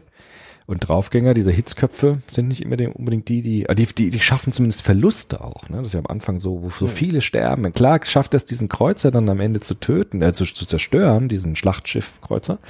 Aber die Lea sagt ja auch so viele Verluste. Also war das jetzt nötig? Also ist das das wert gewesen, dass so viele Menschen dafür gestorben sind? So Fragen wurden bei Star Wars fast nie gestellt. Ja. Und eben zu sagen, weil seine Begründung war, ja, aber wir haben da Genau. einen Zerstörer Wir haben zerstört. Zerstörer zerstört. Wir haben zum ersten Mal so ein Schlachtschiff platt gemacht. Und die Lea sagt, ja toll, du kannst dir irgendwie ähm, da was drauf trinken, aber ähm, die Verluste sind trotzdem da. Und auch, also eigentlich ein sehr, wirklich ein sehr guter Film eigentlich. Ja, eigentlich finde ich schon. Also Auch ganz hier neu. Auch, auch die also, Figur des Kylo Ren, also Ja. auch das nicht so platt, der für mich so der Be- Inbegriff eines orientierungslosen Salafisten ja, ist. schon, das ist ja die Parallele. Oder? Ja. So der so alles Also zerstört, die. Vergangenheit Ja, genau. komplett platt machen will, um auf Boden dessen was Neues. Ja. Aber man weiß ganz genau, wenn er das schaffen würde, er würde ins Nichts fallen, weil er keine Idee für das, wie soll es denn dann weitergehen, wenn alle zerstört sind? Was würde er denn machen? Genau. Da hätte er die absolute Lehre, die, der einzige Sinn in seinem Leben ist sozusagen, die alten Geister zu zerstören. Ja. Ja, ja, das ist genau die Parallele, finde ich auch. Der hat sich vollkommen verirrt, ne? Ja. Aber es Und- ist nicht ohne Hoffnung. Also man weiß ja am Ende immer noch nicht genau, wie geht's weiter. Und ich finde Und aber auch die ja. Rolle von Luke Skywalker in diesem Gebinde, dass er sozusagen eben auch von seinem schillernden Legendenthron Genau. herabsteigt und Genau. eben sagt, er trägt Mitverantwortung, dass das Böse auch wiederum Klar. Einzug erhalten hat. Ja, und auch diese Sage, also wer glaubt, dass mit den Jedis das Gute in der Welt weg wäre, das ist Eitelkeit. Natürlich gibt es das Gute weiterhin, auch wenn es keine Jedis mehr gibt, um Gottes Willen. Wir sind nicht die, die die Macht besitzen, sondern äh, wenn es uns nicht mehr gibt, heißt es nicht, dass, dass das Gute nicht mehr gibt. Das wäre ja vollkommen eitel. Ja. Und äh, Ein- ja, finde ich schön. Sehr viele Parallelen übrigens äh, habe ich entdeckt zum Buddhismus. So ein bisschen. Ja. Ja, ich denke, diese ganze Macht ist ja auch so Tai Chi, sie ist Chi, ist ja, Ja, das. dieses gut-böse Balance. Ja. Ich mache jetzt Tai Chi, habe ich schon erzählt? Echt? Ja, ist cool. Ich spür's voll. Ich spüre machst- das Chi. Nein, ich spüre das Chi. Es klappt, es klappt bei mir total gut. Echt? Ja, ich kann es echt heißt das? empfehlen. Ja, ihr macht diese Bewegung Ja. und man spürt dann tatsächlich, dass so eine Ah, jetzt, jetzt werden die Leute sagen, der Köbel gleitet ab. In die, also eben noch Ich Wissenschaftler, hole dich schon zurück jetzt Esoterik. Boden der Tatsachen. dass tatsächlich solche, diese Lebensenergie, ich finde, das spürt man. Also ich glaube, dass diese uralten Formen nicht umsonst sich so lange gehalten haben, weil da irgend, ich weiß nicht, was da dran ist, aber irgendwas ist da dran. Sonst hätten die sich auch nicht so lange bewährt. Ich Ja. bin, ich will da keine Systematik draus machen, Nee. aber ich, ich glaube, dass da wirklich, Kann ich, kann ich, äh, kann man vielleicht auch ganz materialistisch erklären, weiß ich nicht, mit irgendwelchen Entspannungen von Muskeln oder weiß ich nicht irgendwie, aber auf jeden Fall wirkt da was. Ja, sagen wir so, äh, das Leben ist zu komplex, als dass es nur die Schulmedizin abbilden Ja, könnte. aber selbst auch da könnte man es aus der Perspektive bestimmt erklären. Aber ähm, es ist sozusagen eine Bewegung, die dich gleichzeitig entspannt. Also es ist so, dass du eine Bewegung machst, aber das Gefühl hast, du machst diese Bewegung gar nicht, sondern du entlastest dich durch diese Wo Bewegung. machst du das? Zu Hause. Allein. Ich im Kurs. Wie? Ich im Kurs bei einem, bei einem Lehrer. Also so. geh da hin, alle zwei. Wochen, ja. Schade, wäre es Einzel- Mainz gewesen, da wäre ich gekommen. Ja, ich hab Das war Einzelunterricht. Einzel. Ich habe den Luxus mir gegönnt, einen Einzelunterricht zu nehmen.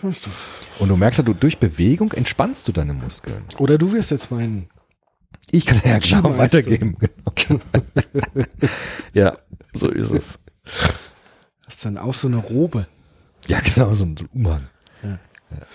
So, Jakobe Gunther, Star Wars war ja nur der erste Punkt. Zweitens, Erwachsenensprache, Buch von Robert Pfaller, Hui. aka die scheinbare Infantilisierung von Kultur und Gesellschaft. Wie wahr ist das? Boah, keine Ahnung, kann ich Müssten wir uns tatsächlich mit, mit befassen. Hm. Können wir nicht sagen. Wäre aber vielleicht mal ein Buchtipp für den Professor unter uns. Äh, was politische Korrektheit mit Armut zu tun hat, Philosoph Robert Pfaller. Hast du den schon mal gehört? Nee.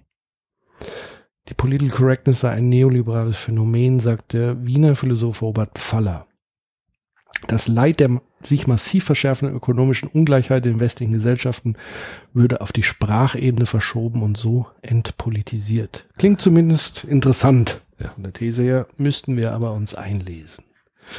Drittens, Identität gegen wirtschaftliche Zwänge. Digitalisierung bezogen auch auf Identität hängt alles natürlich irgendwie zusammen. By the way, Quality Land von Kling gelesen. Nein, der Buchtipp von äh, Marc-Uwe Kling heißt er, glaube ich, Quality Land, ist mir sehr oft in letzter Zeit begegnet. Ich habe es noch nicht gelesen. Und ist der Staat die einzige ernstzunehmende Instanz gegenüber den Mechanismen des Marktes? Nein, natürlich nicht. Das haben die Kommunitarier, Kommun Kommunitarier doch äh, stark gemacht, obwohl ich mit der Folge äh, irgendwie gescheitert bin, habe ich das Gefühl. Aber Wieso? ja, weil der Kommunitarismus immer so schlecht weggekommen ist, auch bei den Kommentaren. Ich glaube aber, dass da eine Chance drin liegt.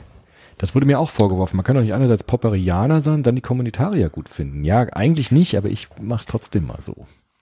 Ja. Die sagen, diese Communities sind wichtig, nicht nur der Staat, eben gerade nicht nur der Staat, sondern die Communities sind wichtig. Die Freundschaften, Cliquen, Verbände, Familien, die Interessengemeinschaften, das ist alles wichtig. Alle Communities sind wichtig. Und eben nicht nur den Staat zu sagen, Papa Staat soll es für mich regeln, sondern ähm, versuchen eigene Zusammenschlüsse zu machen. Ja, wobei ich das natürlich ein bisschen anders sehe, weil ich den Staat auch als Community sehe. Der Staat ist keine Gemeinschaft. Natürlich. Ja gut, der? Nationalstaat schon früher schon, aber heute ja eigentlich nicht mehr.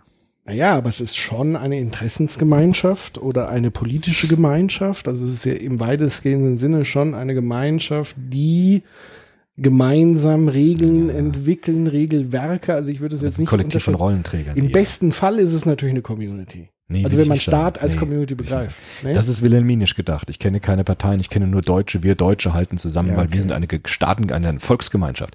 Ich finde gerade Die moderne. Verfassung? Bitte? Verfassungspatriotismus? Ja, aber das hat ja Habermas rausgestellt, dass es eben nicht mehr darauf ankommt, auf Nationalstolz sich zu beziehen, sondern auf ein rational begründbares Zusammenleben als ein Kollektiv von Rollenträgern. Also Staat, moderner Staat, braucht eigentlich nicht mehr das heroische Gemeinschaftswesen.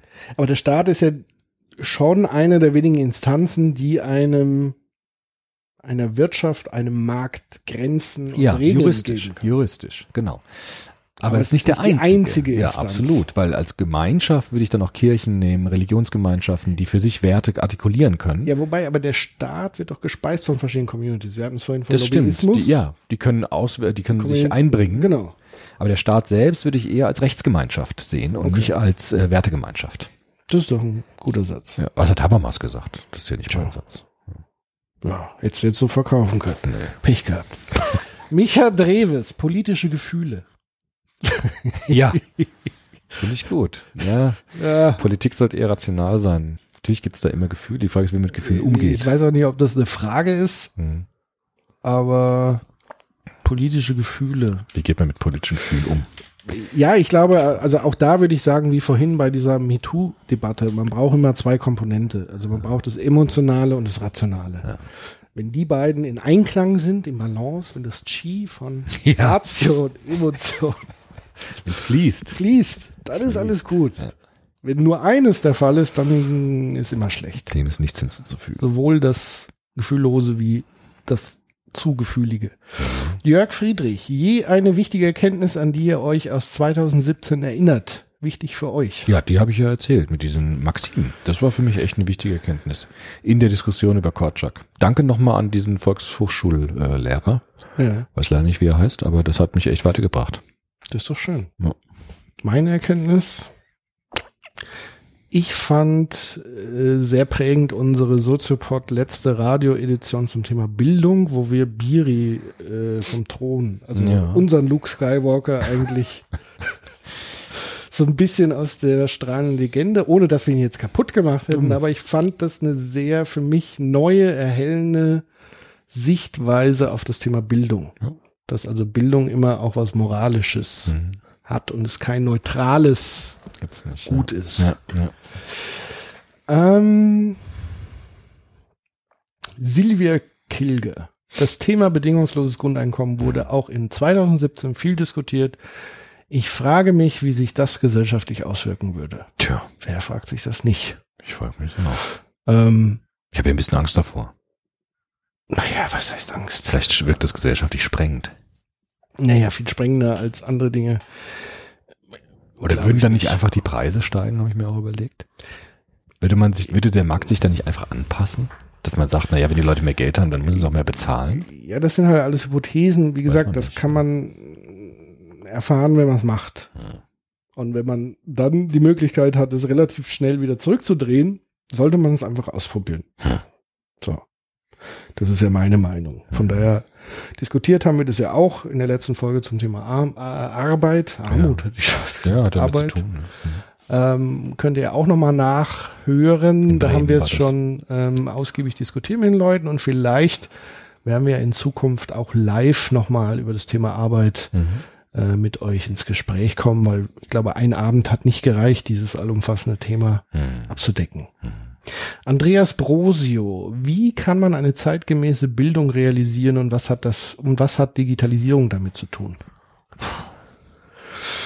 Ja, da haben wir auch schon oft drüber gesprochen. Bildung ist in allererster Linie Begegnung, glaube ich, war so dein Tenor. Ja. Und äh, Digitalisierung würde ich sagen, als Werkzeug nie, sehen, aber nicht als Mittel zum Zweck. Mhm. Also Hm. nur weil man Smartboards im Klassenzimmer Nee, hat, das- hat man noch keine gute Bildung, sondern man muss sich natürlich aus dem digitalen Bereich passende Werkzeuge suchen, wo man Bildung zeitgemäßer abbilden kann. Mhm. Also, will. also beispielsweise ist tatsächlich so die Frage, braucht man für gewisse, äh, also ich bin ja zum Beispiel ein großer Tutorial-Fan. Mhm. YouTube gucke ich mir gerne Tutorials an. Ja. Es gibt einfach Schminken Bildungs- und so, ne? Schminken natürlich, Kajal. Mhm. Es gibt halt einfach Bildungsinhalte, die man sozusagen auf so einem digitalen Weg transportieren kann, um mal Grundkenntnisse zu vermitteln. Das ist oftmals wesentlich einfacher über solche Videos oder so Geschichten, wo ich selber steuern kann, das Tempo. Ich suche mir den passenden Lehrer aus, der mir das vermittelt. Ich höre vielleicht eher den Soziopod, vielleicht lese ich aber eher das Buch. Aber das kann nicht das alleinige Bildungsziel sein, sondern es ist nur eine Stufe und dann ist es wichtig, das in der Begegnung auch nochmal zu vertiefen. Also das nochmal vielleicht zu reflektieren mit Lehrern, mit anderen Schülern und so weiter. Aber das kann man natürlich als Instrument nehmen, um Bildungsinhalte digital zu vermitteln. Ich würde auch nochmal einen Tipp geben dem Herrn, wie heißt er? Prosio. Prosio.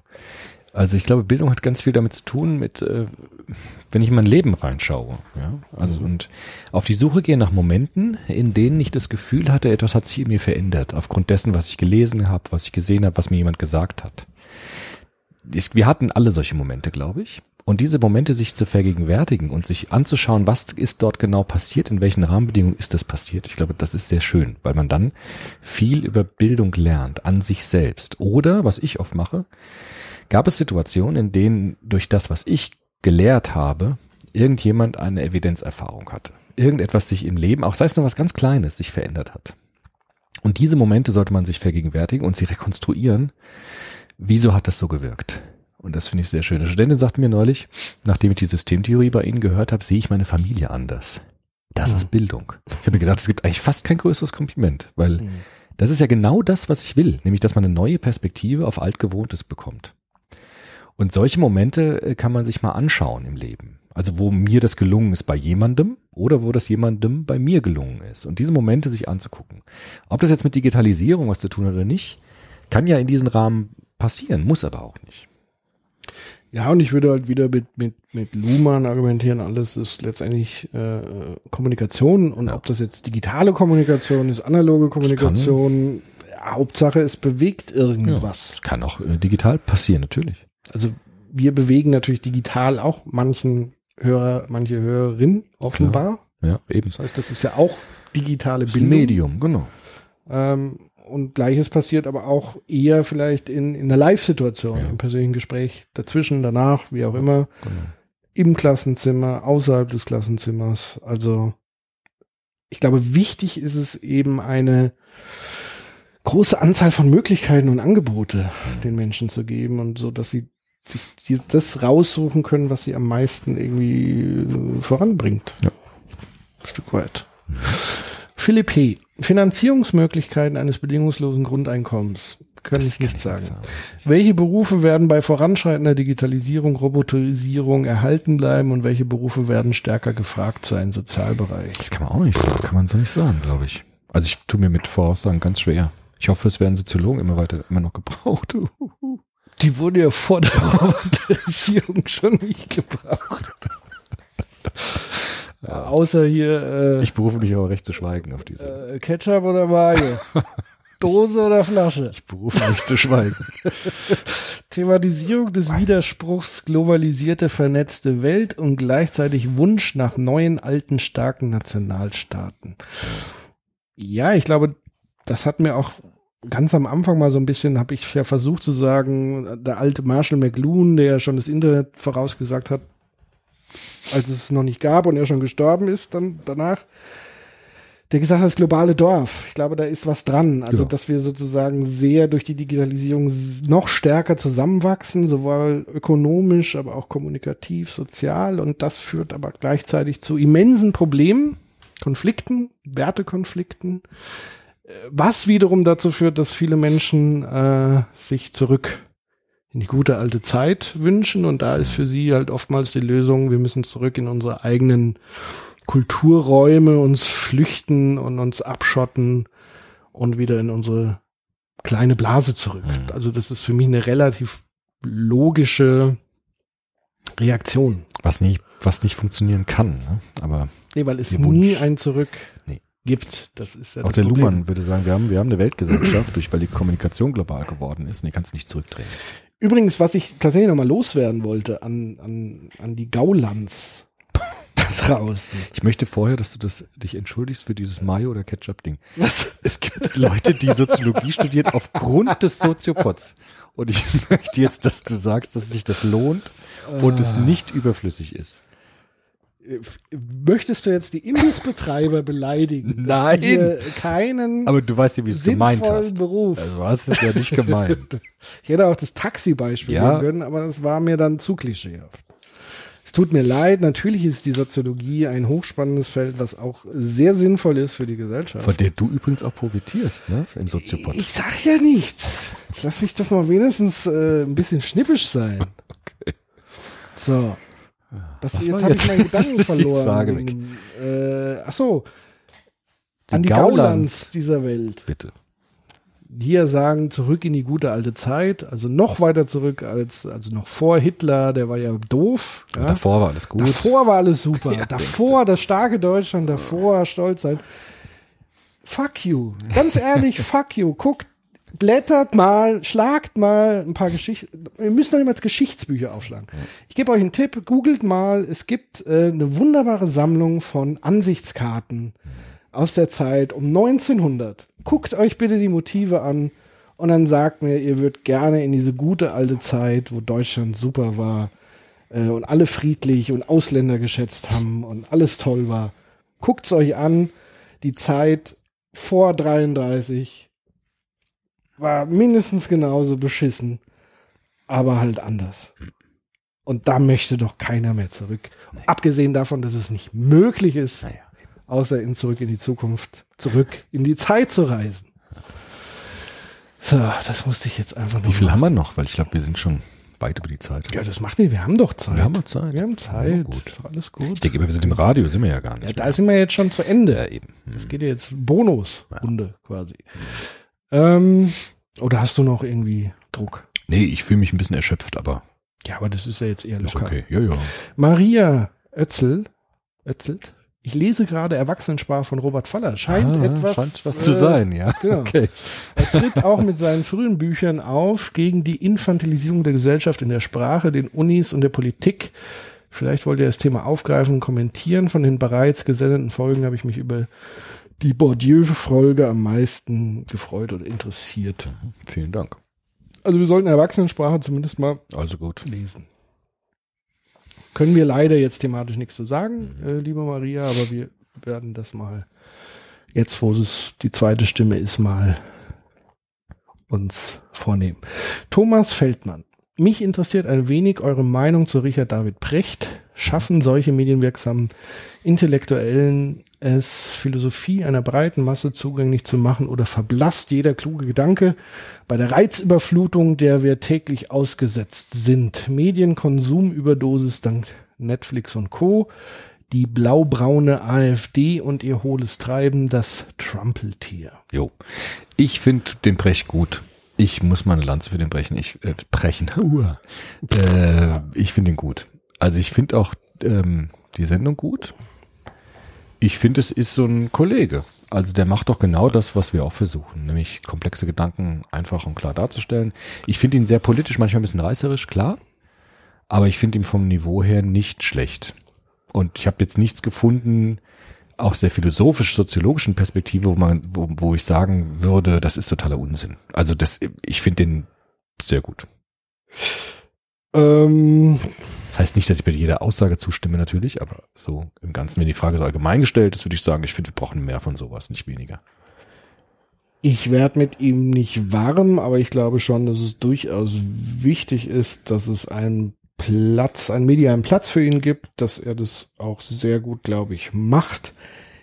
Als Typ, Ja, gut. Also, aber da, da weiß man auch nicht, was ist so Image, wie ist er wirklich. Also sagen wir mal so, ist, ich finde bei ihm wenig Anschluss, muss ich sagen. inhaltlich auch nicht. Was heißt inhaltlich? Also ein inhaltlich, Bildungsbegriff ist ja fast der gleiche, den wir haben zum Beispiel. Ja, aber vielleicht komme ich gar nicht so weit. Also ich habe noch nicht mal so Anschluss, dass ich ihm, glaube ich, zuhöre. So. Das ist, also, das ist jetzt nicht bös gemeint Ja, ja, oder so. Es gibt ja so einfach so Menschen, wo du halt keinen Anschluss findest. Ah, ja, klar. Ja? Ich, ich finde ihn gut. Ja, also Ich finde auch Anschluss. wie gesagt, was ich immer sehr komisch finde, weil ich sehe manchmal ja so äh, Filme von ihm schon im Netz rumgeistern und so weiter. Was ich dann immer nicht verstehe, ist, warum er ihn so hassen kann. Ja, das ist immer wieder an dem Punkt. Also Ja. entweder mir ist der Typ halt egal oder ich kann nichts damit anfangen oder wie auch immer. Aber warum man dann den beschimpfen und hassen, das kann ich nicht nachvollziehen. Albern. Alberner Helge. So. Ich habe übrigens, wenn ich das kurz sagen darf, in meiner Vorlesung über wie hält man Referate, ich habe ja eine Vorlesung Mhm. über wissenschaftliches Arbeiten, zeige ich immer einen Ausschnitt vom Professor Preyer aus der Uni äh, Frankfurt, den Soziologen, und den Precht, Ja. weil die so gegensätzlich sind, wie sie gar nicht lesen. Der Preyer, der so ganz langsam spricht und abliest, immer die soziologische Theorie erklärt, und den Precht, der halt auftritt und sagt, so, hallo, hier, wie ist das Mikro, hoffentlich hören Sie mich, und jetzt geht's los. Und das finde ich dann auch ganz cool als Material, ja, also mal die Bandbreite zu zeigen, wie kann man eigentlich über Soziologie und Philosophie sprechen. Also da, was gibt's da für Möglichkeiten einfach, ja. ohne zu sagen, die eine ist gut, die andere ist schlecht, sondern einfach mal eine Bandbreite der, der Präsentationsmöglichkeiten zu zeigen. Wie kann man mit seiner Person Inhalte vermitteln? Und da finde ich das auch sehr dankbar, dass es so jemanden gibt wie den Brecht, der das mal so ganz anders macht, als die Profs, die ich kennengelernt habe. Und das meine ich ja mit Anschluss. Ja. Also nicht, dass ich jetzt den Breyer irgendwie wahrscheinlich besser Großartiger finde oder so. Soziologe auch. ja, aber ich glaube, es gibt anders. einfach Menschen, die wollen auch einen gewissen Habitus um in der Vermittlung haben. Also es gibt Leute, die würden sagen, so Herr Sloterdijk, der ja den Brecht mal als André Rieu der ja, Philosophie. ist er auch. Ja. Ja, aber es ist ja auch eher als Kompliment. Sozusagen eben. André Rieu ist ja Massenbegeisterung mit einfacher Musik. Aber das ist ja genau die Kunst. Also etwas Komplexes, trivial zu vermitteln. Man, man kann ihm Das vorwerfen, ist die hohe Kunst eigentlich. er vermarktet Das er halt die eigentlich gut. Philosophie. Das kann man ihm vorwerfen, weil André Rieu würde Bourdieu, Ja, würde das Adorno das sagen, ist- Kulturindustrie. Ist Philosophieindustrie, Kulturindustrie. Ja, okay, aber Ja, aber da gibt's Schlimmeres, was man vermarkten das könnte. glaube ich auch, ja. Also ganz ehrlich. Ja. Ganz ehrlich. Gibt's Schlimmeres. Ketchup oder Mayo? Sag's doch mal und ich gehe. Nein, also äh, wie gesagt, ich persönlich habe so keine Connection, weiß ich nicht, wenn ich ihn vielleicht persönlich kennenlerne, vielleicht verschlinge ich dann alles. Ähm, aber so Der könnte uns mal einladen in so mich eine nicht. Show. Ach nee, weiß ich nicht. Ähm, Thomas Feldmann habe ich gerade vorgelesen. Ach so, er hat noch eine Frage, habe ich noch. Äh, macht ihr noch mal Existenzphilosophie? Habt die alte Folge gestern gehört? Lieber Herrlich. Nicht. Echt? Oh Gott. Lieber nicht. Das ist mit einer der meist Echt? abgerufenen Folgen. Ah, wow, wow, wow. Ich habe Kritik Ich weiß bekommen. auch nicht warum. Ich habe Kritik bekommen dafür vom Henrich. Dieter Henrich, den habe ich kurz danach besucht, hat gesagt, naja, das mit Heidecker, hu, hu, hu. Hab ich gesagt, jo, alles klar, danke.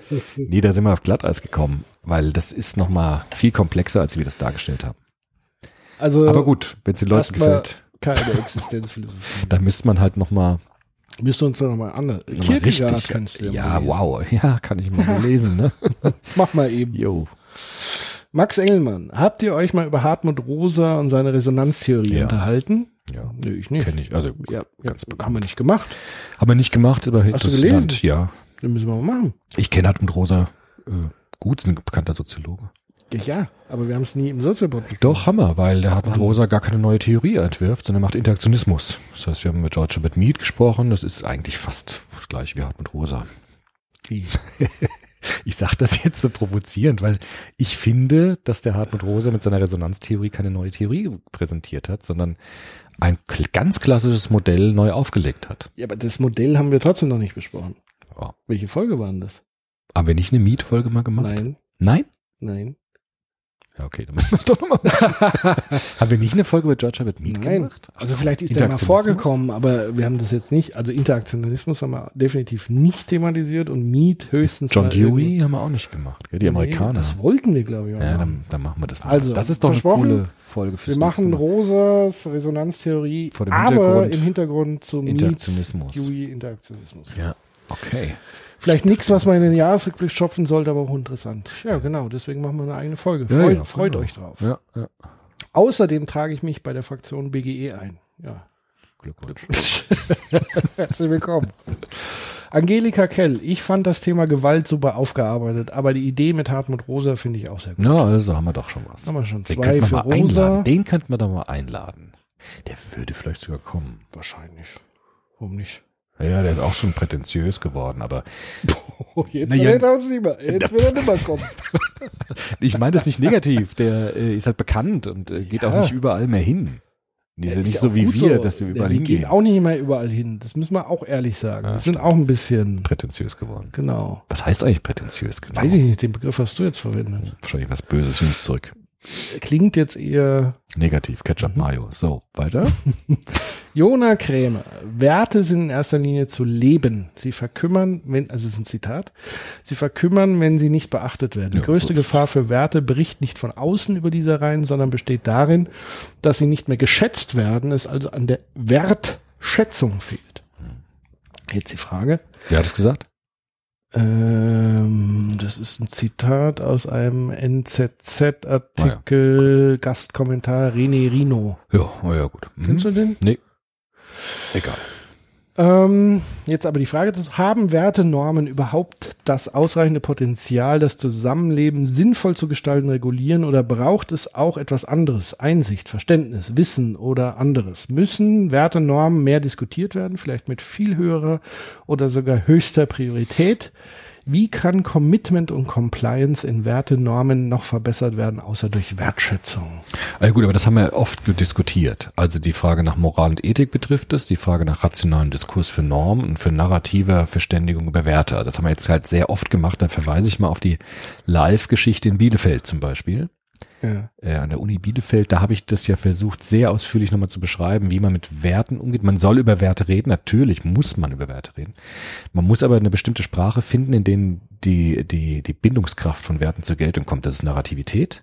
Und man muss über Normen sprechen und die Kraft der Norm ist das Argument, nämlich die rationale Überzeugung von der Gültigkeit einer Norm. Und natürlich leben Gesellschaften von Normen und Werten. Wir brauchen Normen und Werte. Es gibt ja auch Menschen, die sagen, wir können auf all das verzichten, machen Anarchie am liebsten. Ich bin kein Vertreter dieser Position, nachdrücklich nicht, weil ich glaube, dass ähm, Anomie. ja, ich glaube, dass Werte und Normen automatisch auf den Plan treten. Es geht nicht darum, ob wir Werte und Normen haben, sondern es geht darum, wie wir damit umgehen. Alle Menschen haben Werte. Sie hatten schon immer Werte. Sie werden auch immer Werte haben. Die Frage ist nur, wie gehen wir mit Werten um? Das heißt, wir können das nicht streichen. Die Frage ist nur, wie wir damit umgehen. Und dazu haben wir in Bielefeld äh, ziemlich viel gesagt. Da gibt's eine, auch eine Aufzeichnung von, die kann man sich da anhören. Ja, und ich glaube, ähm, auch hier wieder unser Schlüsselnarrativ der heutigen Episode oder des Jahresrückblicks äh, auf die Maxime zu gucken. Mm, ja. Kann also Werte nicht mit Füße treten. Nee. Wenn Also man sie ne- hasst. nee, also andere Werte, ja. die man hasst, Ja. nicht zu zerstören wollen, Sondern für eigene Verben. sondern die eigenen werben und schützen, vor allen Dingen. So ist es. Ähm, braucht es also neben der Wertschätzung braucht man natürlich auch Einsicht, Verständnis, Wissen und so weiter. Einsicht All braucht man in Normen. Verständnis braucht man in Werte.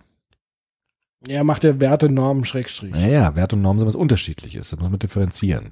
Das haben wir in Biel, wie gesagt, Bielefeld, wollen wir nicht zu wiederholen, Ja. da haben wir eine ganze Okay. Folge drüber gemacht. Dann hört euch Was, oder es gibt ja zwei, es gibt ja sogar eine eigene Soziopod-Folge. Was hat jetzt mehr Wert? Normen oder Werte? Hast du ja, Ja. gesagt, ne?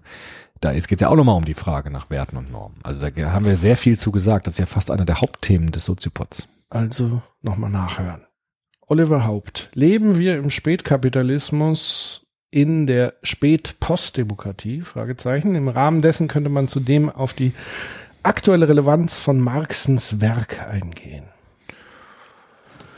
Ich habe mit diesem Post, Postbegriff immer ein bisschen Problemat, Probleme. Das heißt ja immer, man macht so einen Cut, ja, aber für eben. mich ist sozusagen das Leben an und für sich im Chi ein langer Fluss. War sie lustig Nein, mach mir die Das Lust. hilft mir total. Ich habe keine Verspannung mehr. das Wunderbar. ich tatsächlich ernst. Jeden Ich Morgen mache ich Tai Chi. Und jeden hab- Abend. Ich ich werde es auch hier machen. Du kannst mir dabei zugucken, wenn du willst nachher. Was doch jetzt? Nee, jetzt habe ich hier keine Entspannung. Diese Postsache würde ich einklammern. Was interessant ist, ist die Frage von Marx. Also das ist natürlich eine Sache, die muss man sich neu angucken. Und äh, natürlich hat Marx viele Wahres gesagt, sieht man jetzt ja auch, wenn man sich die Welt anschaut, dass vieles davon zutrifft, was er gesagt hat. Mit den Blasen der Wirtschaftsökonomie, die hat er ja alle vorausgesehen, hat es alles schon beschrieben. Äh, da gilt es nochmal hinzugucken auf jeden Fall. Auch da gibt es eine interessante Folge, wo wir uns mal richtig gefetzt haben über Marx. Schlag zu mit Marx heißt die. Ja. So ganz frühe Soziopod-Folge. Da haben wir den auch sehr intensiv Also diskutiert. äh, die sollten wir im kommenden Jahr tatsächlich auch äh, wiederholen, weil ich tatsächlich viele Dinge, die ich damals gesagt habe, heute so nicht mehr sagen würde. ja, ich auch wahrscheinlich. Ja, eben. Also auch das ist natürlich können wir- interessant zu sagen, im Laufe der Zeit Ja. äh, verändern sich natürlich zumindest bei uns auch Ja. einfach Ansichten Na klar. und Ist gut so. Sichtweisen. Bildung halt, ne? Klar. Definitiv. Also so wie wir auch nach zwei Jahren Bildung anders diskutiert haben. Mhm. So. Und ansonsten, wie gesagt, mit diesen Begrifflichkeiten spät, früh, post, prä, Ja. das kann man immer machen, wenn was rum ist. Ja, Ja, oder wenn man so einen Cut machen will, aber das sehe ich halt nicht, weil ich tatsächlich das alles im Fluss sehe. Genauso problematisch finde ich es, wie gesagt, in Bezug auf das frühere Deutschland, wie es früher war, ab 33. Da kann man nicht einfach einen Cut machen, sondern es ist ein langer Fluss, Ja. Der schon damals lange in Rassismus, Antisemitismus, Nationalismus, Krieg und so weiter geflossen ist und nicht dann einfach da angefangen hat, da aufgehört hat und heute, also da tue ich mir so mit den Begrifflichkeiten ein bisschen. Darf ich noch schwierig. was zu Marx sagen? Ja. Äh, Ich habe das neulich gelesen, ich weiß aber nicht mehr wo. Das, der, Marx hat ja gesagt, die Philosophie hat die Wirklichkeit immer nur beschrieben, jetzt gilt es sie zu verändern. Das war ja das Credo von Marx. Und ein Redakteur hat geschrieben, in der Soziologie ist es eigentlich andersrum. Die Soziologen haben immer versucht, die Welt zu verändern, aber man müsste sie eigentlich nochmal richtig beschreiben. Und das ist im Grunde das, was Niklas Luhmann den Soziologen vorgeworfen hat. Vor allem der Frankfurter Schule und so. Die wollten ja immer verändern und verbessern. Und der Luhmann hat gesagt, wir sollten jetzt erstmal anfangen, sie korrekt zu, zu beschreiben und zu analysieren. Und ich glaube, dass die Soziologie den umgekehrten Weg gegangen ist. Nämlich von einer starken Veränderungsnormativität hin jetzt zu einer langsamen, echten wissenschaftlichen Betrachtung der Wirklichkeit. Also andersrum, wie Marx es der Philosophie vorgeworfen hat. Ja, und ich, der nicht in der Pommesbude. Nein. Als Konstruktivist würde ich. Jetzt, komm- jetzt kommst du eben noch von der Nein. Pommesbude, jetzt kommst du mit Äh, Konstruktivist. naja, so ganz kann es ja nicht stimmen, weil sozusagen Beobachtung verändert ja auch immer. ja. Also das heißt, tatsächlich wäre die Synthese zu sagen, indem wir präzise beobachten, verändern wir auch wiederum Dinge. ja, schon, aber du kannst ja So doch wie den mit der Schwerpunkt. MeToo-Debatte. Bitte? Also Ja. MeToo, wir machen eine Beobachtung, wir machen Ja. einen Diskurs auf und dadurch verändert sich wiederum Gesellschaft. Das heißt, egal wie der Soziologe agiert, Er verändert Ja, immer. er natürlich. verändert immer. Der Beobachter verändert immer. Man kann ja Schwerpunkte setzen. Man kann ja Schwerpunkte schon ausmachen von jemand, der eher beobachten will oder eher, der eher verändern will. Und natürlich war Marx jemand, der konkrete Vorschläge gemacht hat, wie man Gesellschaft natürlich. verändern muss und Luhmann hat er gerade nicht. Aber ich nehme sozusagen ja beiden nicht, äh, also, also auch Marx, der was verändern wollte, musste natürlich was vorher beobachten, damit es überhaupt einen Anlass dazu gibt, was zu verändern. Ja, klar. Und er hat ja auch, das, das sind ja auch die er ja Stärken. gemacht, eben. Genau. Das sind ja auch seine Stärken. Die gute Beobachtung war ja das, die Stärke von Marx. Und jeder, der irgendwie behauptet, er beobachtet ja nur, ohne dass er sozusagen was verändert, kann ich nicht so ganz ernst nehmen. Weil, okay. ne?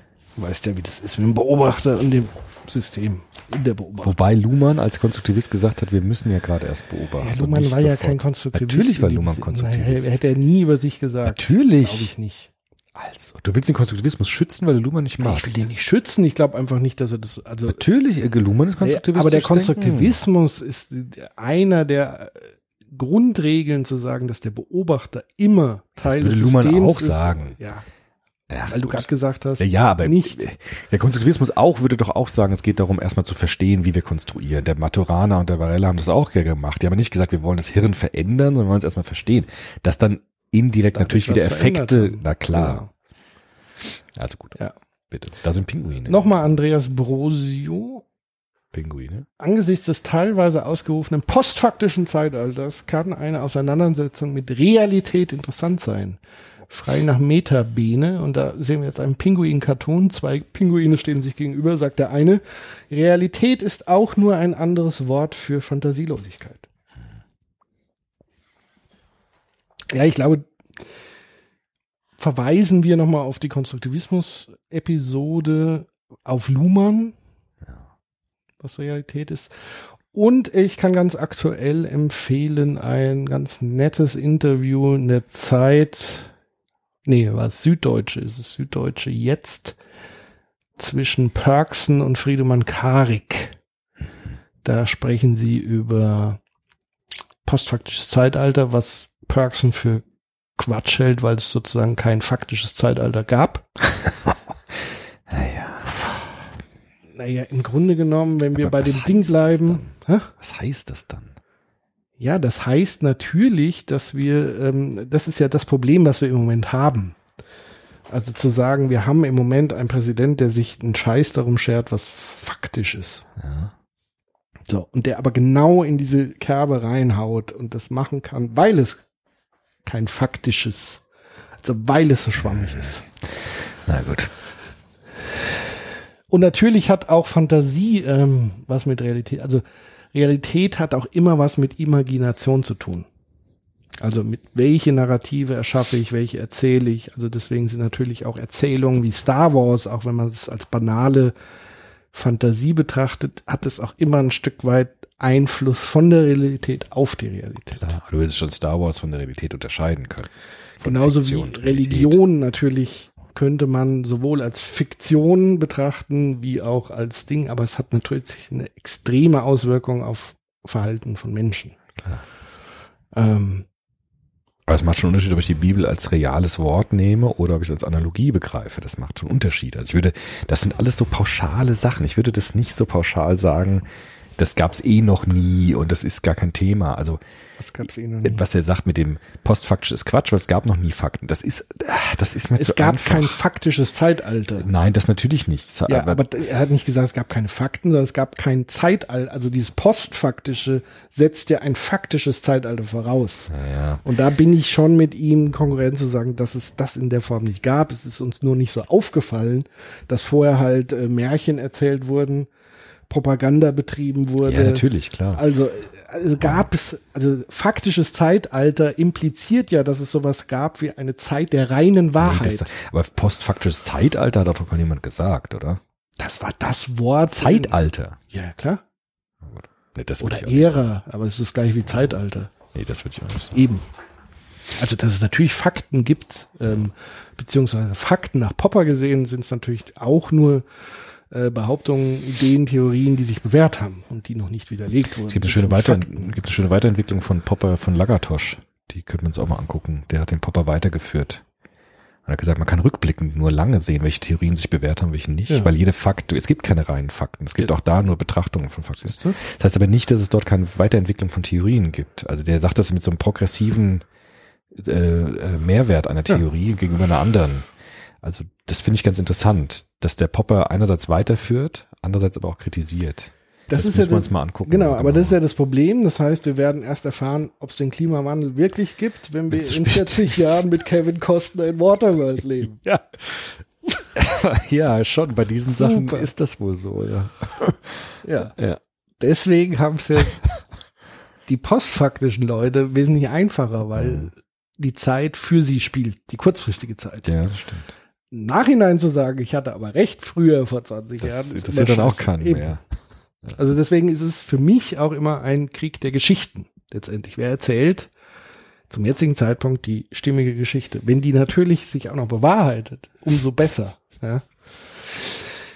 Amadeus Höhne, wollt ihr nicht mal einen Soziopod über Fichte machen? Ja. Wäre das nicht mal was? Das wäre mal was. Aber dann krieg ich wieder vorgeworfen, ich mache nur die verstaubten Theorien, du. Nö. Ich bin ja Fichte-Fan. Jetzt haben wir quasi einen Wunsch. Fichte mache ich Jetzt- Jetzt gerne. einen. Doch, das würde ich echt gerne. Ich meine, das ist ja Idealismus in Hochform. das würden wir Tiefstes nicht 19. Jahrhundert. Oh ja. Tiefstes, tiefer geht's gar nicht mehr. Das ist nachkantisches Denken. Aber das finde ich schon interessant. Aber ich denk, ich dachte immer, dass das die Leute jetzt nicht mehr interessiert. Ja, offenbar schon. Das hat mir doch auch mal einer vorgeworfen. Macht, warum macht der Köbel eigentlich immer die Theorien aus dem letzten Jahrhundert und kümmert sich nicht um Du kannst ja Biomechanik nicht und allen, allen recht Machen. digitale Cyber, buh. Wir machen das, was wir interessant Also doch der Fertig. Fichte. Also ich bin Ja, bei Fichte, also bin ich voll bin dabei. Auch dabei. Ja. dabei gewesen. Bei Queng. Er fragt noch weiter. Oder wie wäre es mal mit einer Diskursanalyse Foucault? Damit könnte man die Themen dieses Jahres gut aufarbeiten. Nur haben wir ja versucht ein bisschen mit Wir haben es MeToo. eher mit Luhmann auch. Ja, mit Foucault, Ja, Foucault, mit MeToo. MeToo. Wir haben ja für Maschine genommen. Das stimmt. Ähm, Foucault und Fichte sind so weit auseinander, wie man sich überhaupt nicht vorstellen kann. Aber gut, das nur nebenbei. Weil Fichte hat ja gespannt. gerade das Subjekt so ganz stark gemacht. Der Ja. Foucault sagt, das Subjekt ist eine Illusion. ja. Egal. Luhmann ja auch. Ja, stimmt. Jana Diermann, Hashtag MeToo haben wir gemacht. Äh, Valentina Linke, das Phänomen von Othering. Kenne ich nicht. aktuell interessant hinsichtlich Kulturen oder Religionen, zum Beispiel Islam ähm, versus versus versus, ist, weil ich Othering gerade äh, gucke ähm, versus Westen. Der Begriff Othering ähm, beschreibt den Gebrauch von und die Distanzierung oder Differenzierung zu anderen Gruppen, also quasi Abgrenzung, Ausgrenzung von anderen Mhm. Gruppen. Ähm, ich glaube, da haben wir auch schon unfassbar viel dazu. Mit Kontamination, mit Peter Berger haben wir da ganz viel gemacht über Religion. Ich und die anderen. Ja. Mit Gra- Freund, Freund, Feindbestimmung haben wir ganz viel zu gemacht. Das ist alles implizit halt in den Theorien drin. Ne? Die Soziologie beschäftigt sich ja ganz intensiv mit diesen Fragen, aber immer aus verschiedenen theoretischen Perspektiven. Das heißt, auch Othering könnte man jetzt nicht sagen, redet doch mal über Othering, sondern man müsste sagen, wer redet wie über Othering. Da gibt es Ja. dann verschiedene Theorien. Der Luhmann redet darüber anders als der Habermas, anders als die Wissenssoziologie und so weiter. Genau, also Luhmann, wenn wir jetzt Othering mit Luhmann ganz kurz mal nachvollziehen würden, wir sagen, Subjekt- da sind zwei, genau, Ja. es gibt zwei Pole in dem Fall und eine Grenze zwischen Ja. System und Umwelt. Ja. Und die Grenze Du bist für mich ein anderer genau. und ich bin für dich ein und anderer. damit grenzen wir zwei Systeme ab. Absolut. Das heißt nicht, dass man nicht mehr miteinander kommunizieren kann, aber es gibt eine geschlossene System-Umwelt-Grenze. Und Zumindest auf dem woraus- operativen und wie Bereich. entsteht die? Aus Werten dann? Oder? Ja, die entsteht evolutiv, ne? Also ähm, die gibt's bei Tieren schon, beim Pantoffeltierchen, beim berühmten Lieblingstier von Luhmann. Gibt's Ja, die System-Umwelt-Grenze? die- Diese sehr konstruierten Ja, die geschehen gesellschaftlich, durch die Entwicklung der Kommunikation. Erziehung. Ja, Erziehung ist Teil gesellschaftlicher Kommunikation. Also Kommunikation hat ein Eigenleben, haben wir ja gesagt, das sich entwickelt. Und durch diese Entwicklung entstehen immer wieder neue System-Umweltgrenzen. Wenn ein System entsteht, grenzt sich von der Umwelt ab, bildet innere Strukturen, äh, die um Funktionen zu erfüllen. Gut, Erziehung das, ist ja eigentlich nur ein Medium von Kommunikation. Nee, Erziehung ist, will, würde oder? Luhmann sagen, ist ein System. Okay. Ist ein Sy- Kommunikationssystem, das eine Funktion erfüllt, Ja. nämlich die Weitergabe von Kultur an die nächste Generation. Und hat eine bipolare Logik, nämlich Vermittlung und An Aneignung. Okay. Gut. Und äh, ist natürlich sehr stabil, weil es immer gebraucht wird. Dann haben wir jetzt zumindest für Valentina ganz kurz Ja. Othering aus Perspektive. Interessant wäre bei Foucault natürlich Othering, ne, mit Machtstrukturen. Also wer hat Macht, wer hat nicht Macht, wer, das ist natürlich bei Othering nochmal eine andere Frage, aber das haben wir uns ja auch bei Foucault angeschaut. Wir haben eine Folge auch gemacht darüber. Udo Caruso. Neben Rosas Resonanz und Beschleunigung erzeugt auch Lesse nichts neben uns die Sinnflut Gesprächsbedarf. Kommunikation finde ich auch immer wieder spannend, da durch sie alles am Laufen gehalten wird oder eben auch nicht. Auch bei Kommunikation. Es gibt nicht die Kommunikationstheorie, es gibt halt ganz verschiedene. Ja, Luhmann hat eine Kommunikationstheorie, Habermas auch. Niklas Ludolf. Ein bisschen out of context. Ich würde mir mich generell mal sehr über eine Hegel-Folge freuen. Hegel greift ihn zwar auch. immer mal wieder auf, aber bis jetzt gibt es leider noch keine Also, Zwei-Stunden-Folge über ihn. Da Wolle, Oder irre ich mich? Ja, die irre sich nicht. äh, ja, Wolle machen wir Hegel und Fichte. Zwei Stunden. Ja, hallo. Beide zusammen oder einzeln. Einzeln. Alter. Beide zusammen vier Stunden. Idealismus.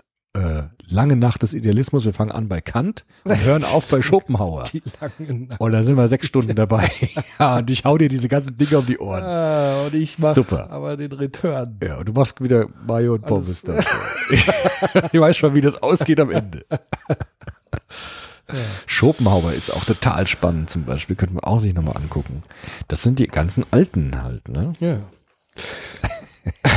Die haben auch zum Teil Kriege verursacht, sagt der Popper. Ne? Der Popper sagt ja, der Hegel hat den Ersten Weltkrieg verursacht, mitverursacht durch seine bescheuerte Weltgeistideologie. Ne? Der Krieg ist gut, weil er die, die Völker fit hält und frisch hält. So ja, von daher ist es natürlich hochinteressant, Ja, sich auch die alten Verstaubten Ja, ja, anzugucken im historischen Kontext, wohin Absolut. uns das äh, geführt hat. Absolut. Also auch so viel zum Thema Beobachtung und Veränderung Ja, klar. des Systems. Ja, natürlich. Alina, gibt es eigentlich auch eine ganze Folge zu Jürgen Habermas? Jawohl, da gibt Ansonsten es wäre das super. Frankfurter Schule. Ja gut, ganz Nee, nicht, Habermas aber nicht so ganz. ich glaube, wir haben in der Frankfurter Schule viel über Habermas gesprochen. Ja, aber eine eigene ihm gewidmet haben wir noch nicht. Haben wir nicht. Können wir aber auch mal machen, klar. Gut. Marc Otte, Erinnerungskultur, Gedächtnistheorien, Umgang mit der Vergangenheit. Ja, auch die Frage, wer macht das wie? Ne? Es gibt nicht die, den Umgang mit der Vergangenheit. Auch da gibt es verschiedene Ansätze. Hattest du dich da nicht auch mal mit einem Historiker gestritten? Auf irgendeinem Kongress? Ja, der war Konstruktivist halt, ne? Und ich war damals noch glühender Popperianer und da sind wir uns in die Gehege gekommen, weil er auch gesagt hat, es ge- geht nur darum, eine schöne Geschichte zu erzählen. Ja. Es geht gar nicht mehr um die Wahrheit der Geschichte. Finde ich problematisch. Also ich finde diese, einfach diese Kurzschlüsse problematisch. Das ist zu einfach. Ich glaube, aber du, äh, Ist ich würde würd schon mal differenzieren zwischen, ich finde das gut, dass es nur noch um die schöne Geschichte geht, oder ist es nicht eigentlich der Fall?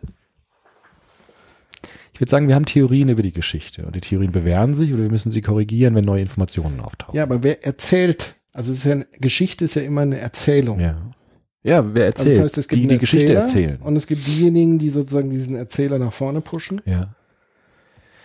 Aber wenn ich doch Wichtige Quatsch erzähle, Einstufen? also wenn ich sage, Ja, es ist eine Geschichte, die sich bewährt.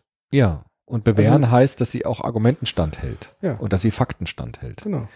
Ich kann natürlich sagen, äh, die Geschichte ist erst 2000 Jahre alt, es gab keine Evolution und die Bibel hat recht und es gibt sieben Tage, in der die Welt erschaffen wird. Das ist ja auch eine Geschichte. Ja. So, bewährt sich diese Geschichte anhand der Fakten, die wir haben? Ich würde Ja, sagen, nein. schon, Na, weil offenbar es nicht. eine Bewegung gibt, die Ja, dieser aber Geschichte das ist kein- aber das Und ist keine Evolution ist ja ernstzunehmende- keine bewiesene Geschichte. Nein, aber die eine Fakten, die Theorie. wir bisher haben, sind so, dass die Theorie, die wir jetzt haben, die Evolutionstheorie, die sich ja auch weiterentwickelt nach, Ja. seit Darwin. Übrigens, besser- die Urknalltheorie wurde jetzt wieder von Naturwissenschaftlern in, in Zweifel gezogen. Ja, auch Das gut eine so. Neue. Ja. Also, und deshalb entwickeln sich Theorien, aber Theorien entwickeln sich nach bestimmten Prinzipien, nach wissenschaftlichen Prinzipien im besten Fall. Und das heißt, das ist das bessere Argument. Das ist, was eine Theorie aufrechterhält und was nicht. Ich kann nicht einfach die Argumente wegwischen und sagen, ich mache einfach eine spannende Geschichte draus. Ich finde das zu einfach. Es wäre jetzt zu einfach zu sagen, es ist eine spannende Geschichte, aber es ist im Grunde genommen basiert es auf Narration. Aber die sind, wo sind die Argumente? Wo ist die Rationalität bei der Geschichte? Also Narrativität kann ich doch auch so machen. Aber was ist denn Geschichte? Äh, äh, Geschichte ist eine Erlebniserzählung. Mit, auch mit Fakten. Also ich muss mir schon Fakten. Fakten? Ah ja, wann war denn der, der. Sturm auf die Bastille? Wie Ja. ist das dazu gekommen? Ja. Natürlich sind das Fakten, die auch zusammengetragen Ja, aber werden. das Und Argumente. Interessantere an der Geschichte sind doch nicht die Jahreszahlen von Ereignissen, sondern die Entwicklung Ja. Wie haben die Menschen das empfunden, Ja. wie wurde es im Nachhinein bewertet, wie Ja. bewertet man das heute. Es gab eine Zeit, wo die französische Aufklärung glorifiziert wurde. Jetzt kommen wir an den Punkt, wo wir sagen, hm, das war eher ein Schlachtfest. Also das ist doch das Spannende an Geschichte. das sind ja Argumente. Und das ist doch das, was viel wirkmächtiger ist als die Jahreszahlen von Ich meine nicht die 1933 Jahreszahlen bis nur. Naja, aber aber das ist das Einzige, was faktisch wirklich festlegbar Nein, das ist. stimmt nicht. Man Was kann in einen Diskurs eintreten mit äh, Habermas würde sagen, wir treten in einen Diskurs ein und haben vernünftig, vernunftgeleitete Argumente für eine oder für eine andere Theorie. Und dann ist die Theorie sich be bewährt sich dann, die die besseren Argumente hat. Ganz einfach. Und natürlich kann ich sagen, ähm, die Welt ist vor 2000 Jahren entstanden oder die Welt ist, weiß ich nicht, wie viele Milliarden Jahre alt. Da muss man sich halt einfach die Argumente angucken, die jeder vorbringt für seine Theorie. Und natürlich kann man dann sagen, eine Theorie ist rational einsichtiger als eine andere. Und das ist so ein bisschen zu einfach zu sagen, das Kriterium ist die Unterhaltung, weil das ist ja das, was am Ende Nein, übrig das sagt bleibt. ja niemand. Na, die spannende Geschichte heißt ja spannend, heißt ja, es unterhält mich. Und Ja, das kann ist kein Kriterium eine, sein. Nein, das ist, äh, das würde ich auch nicht äh, unterschreiben, sondern es muss ja eine Mischung sein. Deswegen, ich sag mal, die beste Lüge funktioniert ja, wenn ein bisschen was Wahres dran ist. Aber trotzdem bleibt es eine Lüge. Ja, halt, ne? natürlich. Und Argumente Aber es ist sind eine erfolgreiche Was heißt denn erfolgreich? Für wen denn erfolgreich? für die Geschichte an sich, die sich verbreitet. Und deshalb ist aber nicht, noch nicht gesagt, dass es wahr ist. Nö, aber das interessiert die Geschichte ja nicht, Ja, bei mich interessiert es schon. Als Das mag Wissenschaftler schon sein. mich das schon. dass dich das interessiert. Und es ist nicht unwichtig. Also Argumente, es gibt gute und schlechte Argumente. Aber du kannst ja, es geht ja auch nicht darum, dass diejenigen, die argumentieren, zu sagen, die bessere Geschichte gewinnt, dass die das gut finden, sondern es ist eher eine Zustandsbeschreibung. Eine Studentin hat mich gefragt in meiner Vorlesung, ähm, wie ist es bei Harry Potter? Da gibt es so ein Wesen, so ein Fantasiewesen der Hermine oder Ja. wie die heißt. Irgend so ein Horntier. Und da gibt es eine Figur bei Harry Potter, die fest und steif behauptet, es gibt dieses Tier, obwohl es niemand sonst gesehen hat. Und alle Nachforschungen und Expeditionen haben nicht gezeigt, dass es dieses Tier gibt. So, Ja. und dieses junge Mädchen sagt dann in Harry Potter, ist mir alles egal, ich glaube, dass es dieses Tier gibt. Ja. So, jetzt kann man sagen, na gut, dann gibt es vielleicht dieses Tier doch. Aber wissenschaftlich ist es genau andersrum. Wissenschaftlich ist es so, dass diese Theorie, es gibt dieses Tier nicht, widerlegt werden muss von dem, der eine andere Theorie aufstellt, nämlich es gibt das Tier. Deshalb muss der, der sagt, es gibt das Tier, Argumente und Hinweise darauf bieten, damit die Theorie, es gibt dieses Tier, überzeugender ist als die bisherige Theorie, es gibt das Tier nicht. und deshalb kann ich nicht einfach mich hinstellen und kann sagen, für mich gilt es aber edgy badge, egal was du sagst. Das ist halt dann kein rationaler Diskurs. Okay, dann schaffen wir den lieben Gott ab. Und damit Ha? wäre das Thema erledigt. Dann schaffen wir den lieben Gott ab und das Thema ist erledigt.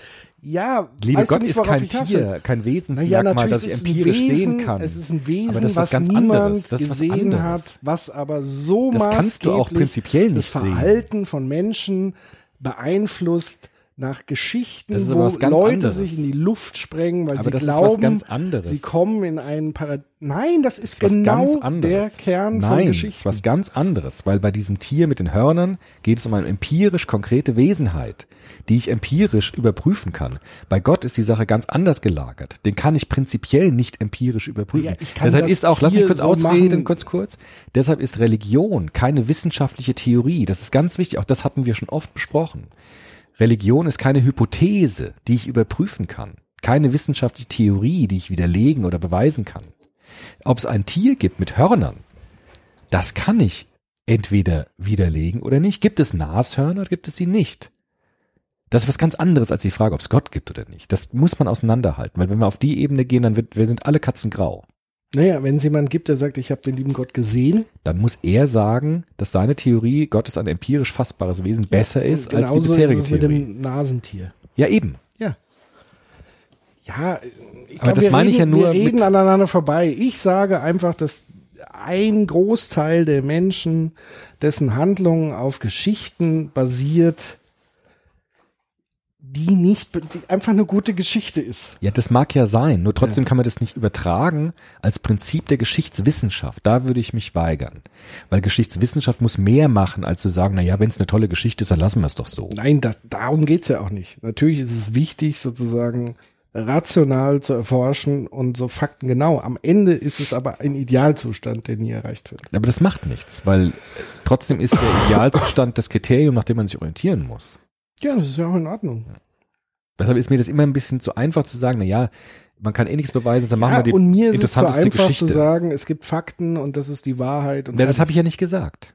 ja, aber ich habe auch nicht gesagt, Ich versuche hier einen Mittelweg eine zu tolle gehen. Fantasiegeschichte aus Harry Potter. Ich versuche so einen Mittelweg zu ja, finden. ich ja auch. So. Können wir jetzt wieder ins Chi zurückkommen? Ja. Danke.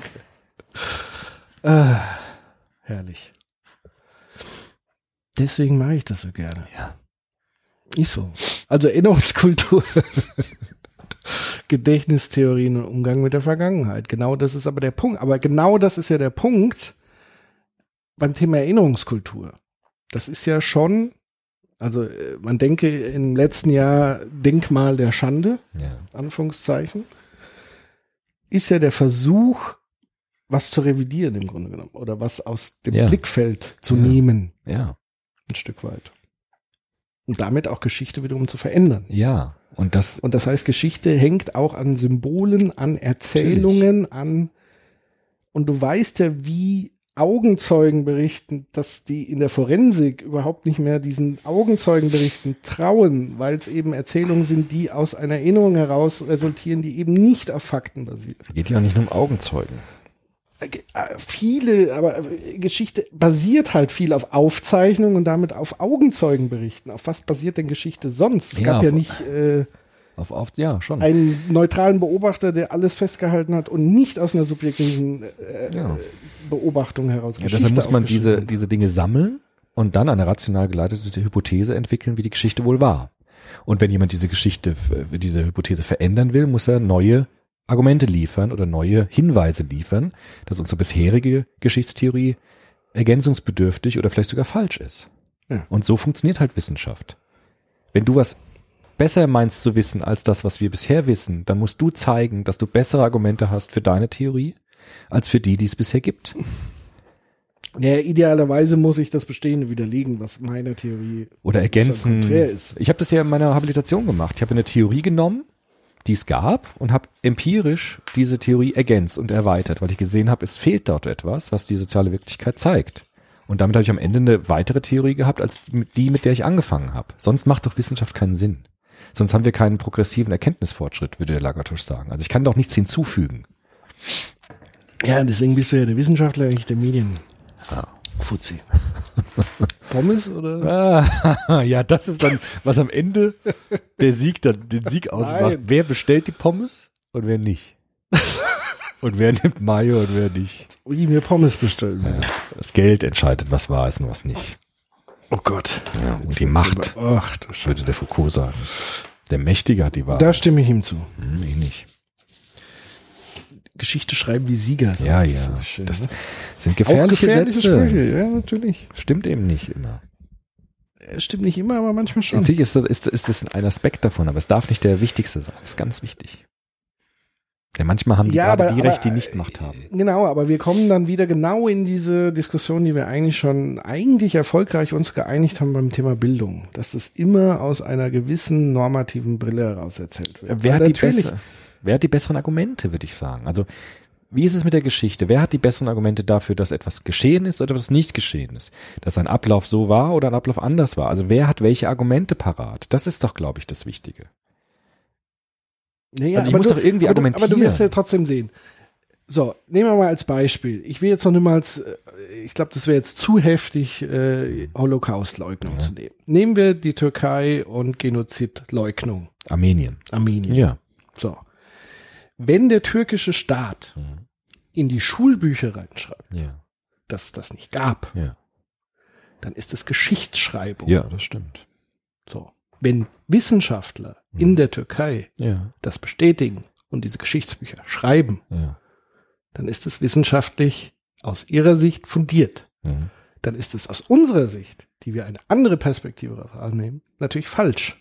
Nicht unbedingt. Aber dann stimmt fehlt doch der ein Satz, Zwischenschritt, aber die Geschichte Nein. wird von Das ist ein Zwischenschritt, aber du hast einen Zwischentritt weggelassen.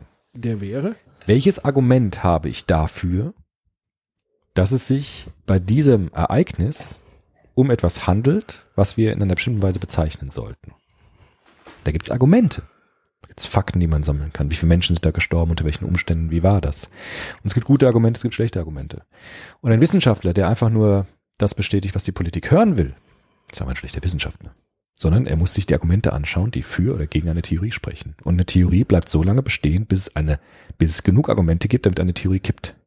ja, das mag schon sein. Und ein Wissenschaftler, der den Politikern nach dem Mund redet, der ist einfach ein schlechter Wissenschaftler. Weil Wissenschaftler müssen sich Argumente anschauen, die dafür oder gegen eine Theorie sprechen. Aber Wissenschaftler sind erstens Menschen. Das, hat heißt, damit nichts zu tun. Nein, ich will sozusagen dieses. Du erschaffst da so einen Kristall, den es nicht gibt, Das gibt es zu natürlich. dem gibt man natürlich das. streben muss, aber den es nie geben wird, weil Natürlich letztendlich das. Ich habe dem ständig mit Menschen zu tun, die miteinander argumentieren an der Universität. Ja, aber das sind keine fehlerfreien Menschen. Natürlich nicht, aber Und das heißt doch nicht, dass- sie sind nicht strukturell ungebunden. Das ist aber heißt, kein Argument. Wenn da plötzlich ein, ein Drittmittelgeber kommt, der sagt, ich möchte das und das haben, es gibt halt Natürlich strukturelle Macht, Das. Klar. die aus guten Wissenschaftlern schlechte Wissenschaftler Das sind aber pragmatische Argumente. Das ist kein prinzipielles Argument. Das ist kein Mir geht's ja ums, Argument. mir geht's ja nicht ums Prinzip. Ich sage ja nicht, Mir was schon. prinzipi prinzipiell richtig sein soll. Da bin ich ja völlig auf deiner Seite. Ich sage ja den Zustand, wie er ist. Aber das gerade das Beispiel mit diesem Genozid ist doch genau das Beispiel. Wenn alle sagen, es war nicht so, ist es dann wahr? Nur weil alle sagen, dass es so oder so war. Spielt es dann noch eine Rolle? ja, es spielt eine Nein, Rolle. es spielt Doch. keine Rolle an dem Punkt, wo es niemanden mehr gibt, der es bezweifelt. Trotzdem ist dann eine Lüge eine Lüge. Auch wenn jeder sagt, es Nein, war wahr. weil die Lüge ist nicht mehr identifizierbar, wenn alle sagen, das ist die Wahrheit. Und das Ja, ist genau das der ist Punkt. halt Und das ist genau das. Gefährliche. ja, das Gefährliche ist genau das, was du sagst, weil das hat der Popper Nein. gesagt, das, das ist gesellschaftlich sprengend. Das zersetzt Gesellschaften, Nein, wenn es egal so, wird. diese Haltungsweise ist gefährlich und hilfreich zugleich. Weil sie ist hilfreich, weil man das scheinbar selbstverständlich hinterfragen kann, aber gefährlich, weil ich alles hinterfragen kann. Das ist übrigens, äh, deswegen nochmal das Interview bei Perksen, das ist genau das, was er sagt. Er sagt, das ist das Tragische am Konstruktivismus, weil er sozusagen jetzt die Grundlage für dieses Trump-Ding Ja. liefert. Das ist der Schwachpunkt des Weil Konstruktivismus. ursprünglich Konstruktivismus mal gedacht war, um Herrschaftsstrukturen Ja. skeptisch zu Ja. hinterfragen. Ja. Aber indem das jetzt benutzt wird, alles zu hinterfragen, kann ich wiederum neue ja, klar. Dinge machen. Deshalb ist das eine Schwachstelle des Konstruktivismus. Es ist keine Schwachstelle. Doch, es ist eine- die, die Schwachstelle des Lebens. so Nein, will. ich fände es ganz cool, wenn auch du mal in der Lage wärst, deine Erkenntnistheorie kritisch zu hinterfragen. Und der Konstruktivismus hat wie jede, jede, jede, jede Erkenntnistheorie auch seine Schwachstellen. Und das, was wir gerade sehen beim Trumpismus, ist die Schwachstelle konstruktivistischen Denkens. Jede Erkenntnistheorie hat ihre blinden Flecken und auch der Konstruktivist. Der Konstruktivismus ist keine perfekte Erkenntnistheorie. Deshalb fände ich es doch sinnvoller, anstatt immer Lobbyismus für den Konstruktivismus zu machen, auf eine wissenschaftliche Ebene, so wie ich das mit meinen Theorien ja auch immer mache. Ich bin halt kein Wissenschaftler. Aber das wäre doch als, als gebildeter Mensch, wäre es doch sinnvoll zu sagen, ich habe meine Erkenntnistheorie, für die ich auch werbe, für die ich einstehe und guck's mir trotzdem auch mal kritisch an hab und ich sage, dass der Konstruktivismus einfach auch Schwachstellen hat. Genauso wie jede Schwachstellen. andere Das Erkenntnistheorie habe ich auch. doch gerade gesagt. Ja, du hast gesagt, der Konstruktivismus hat keine Schwachstellen. Das Leben hat, hat Schwachstellen. Nein, der Konstruktivismus hat Schwachstellen. Und das Ja, eine, was hat denn keine Schwachstellen? nichts, auch nicht der Eben. Konstruktivismus. Also hat doch das Leben Schwachstellen. ja, aber auch jede Theorie hat Also ihre was ist denn Schwachstellen. daran falsch? Du wehrst dich Also, dagegen, ne? Nein, ich habe doch gerade eben, ich habe dir doch gerade eben die Schwachstellen erklärt. Nein, du hast ja gerade gesagt, es wäre nicht der, die Schuld des Konstruktivismus, sondern des Lebens und so weiter. Quatsch. Nein, das habe ich nicht gesagt. Ich habe gesagt, das ganze Leben hat Schwachstellen. Nicht nur der Konstruktivismus. Es ist für mich zumindest noch die, die, das Schlüssigste, weil es eben sich auch selber in Frage stellt. Es ist eine Perspektive auf die Ja, Welt. natürlich ist es eine Neben Perspektive. anderen Perspektiven. Genau. Und die hat auch Schwachstellen. Ja, natürlich hat sie Schwachstellen. Wie das gesamte Leben. Ketchup oder Wein? Ja. So, Kinder, bevor wir uns jetzt hier zerfleischen, gibt's noch eine Frage. Und gibt's einen aus der Erfahrung in 2017, was denkt ihr, wie wird 2018? Tja, schauen, ne? Hoffentlich besser, anders, gut, immer optimistisch Immer munter bleiben. bleiben, wach bleiben. Weiter geht's. Ähm, dranbleiben, Munter bleiben. munter bleiben. Äh, schützt, was ihr liebt, äh, oder? Kann man das so sagen? Ja, ja, naja. Hier habe ich noch eine. Äh, äh, mm, mm, mm. Die Veränderung der Sprache und deren Ausdrücke im Hinblick auf das wahlfreie Jahr 2016 habe das Gefühl, dass sich die Sprache im Wahljahr geändert hat. Wann hat sich Sprache mal nicht Hm. Geändert? Geändert wie und wie geändert? Also in welcher Art? Weiß ich jetzt nicht. Also fragt Ralf Püttlik. Ähm, natürlich hat ein Ereignis wie ein Wahlkampf auch immer Auswirkungen auf Sprache. Ja. Ähm, und Sprache, wie gesagt, ist, glaube ich, permanent in der Entwicklung. Und ein Gefühl für eine Veränderung der Sprache heißt ja nur, dass man vorher einen anderen Eindruck von Sprache hatte, wie Ich wüsste jetzt nicht wie. Ich meine, glaube, glaub, dass es aggressiver geworden ist, auch durch bestimmte Parteien, die jetzt in Parlamenten vertreten sind, lauter wird und Ja, emotionaler wird. Das, definitiv. Ja, das ist so. Autonomes Autofahren und die Ethik. Ich glaube, das müssen wir. Ui. Ja. Das heißt, die Autos fahren selbst. Ohne, ohne ja. Menschen. Ja. Wird ja schon Die getestet. Ethik, ja gut. Frage, wie sicher die sind, ne? Man, wenn die sicher sind. Nee, es gibt ja sozusagen, also die selbstfahrenden Autos werden ja gerade getestet und da ist ein Algorithmus, also angenommen, es gibt dann Dilemmata, Ach so, wie entscheidet sich das also Auto? ein Auto fährt zu und da ist eine 70-jährige Oma und drei kleine Kinder. Wen Ja. soll es überfahren? Ja. Ja, Was wird das also, Auto machen? Ja, das ist halt die Frage, wie, wie soll es programmiert werden? Das ist ja die ethische, ethische Fragestellung Ja, das, bei ja maschinellem eine, Fahren. das ist ja unsere Frage. Das ist ja nicht die Frage des Autos, sondern das ist ja eine, einfach eine ja. Zwischenschaltung. Aber wie müssen wir das Auto programmieren, wie es sich entscheiden soll? Ja, da müssen wir gucken, wie, wie würden wir, wir entscheiden. Ja, da gibt es mehrere Möglichkeiten. Du kannst per Zufall Ja. 50 Oma, 50 Kinder. Ja gut, Mehrheitsdinger, Utilitarismus wäre halt mehr Menschen gegen Ja, weniger Menschen. Genau, aber angenommen ist eine Oma und ein dreijähriges Kind. Das können wir genauso wenig entscheiden wie der VW, mit der dann programmiert wird. Das ist, Also Zufall. das ist eine ethische Frage. Das sind, die sind nicht lösbar, diese Dilemmata. Das ist ja, was der Kohlberg schon gemacht hat. Wir haben doch über Kohlberg mal eine Folge auch gemacht, oder? Über die Dilemma-Diskussion. Die sind ja auch ganz alt in der Psychologie, wo man moralische Urteile testen kann. Ja.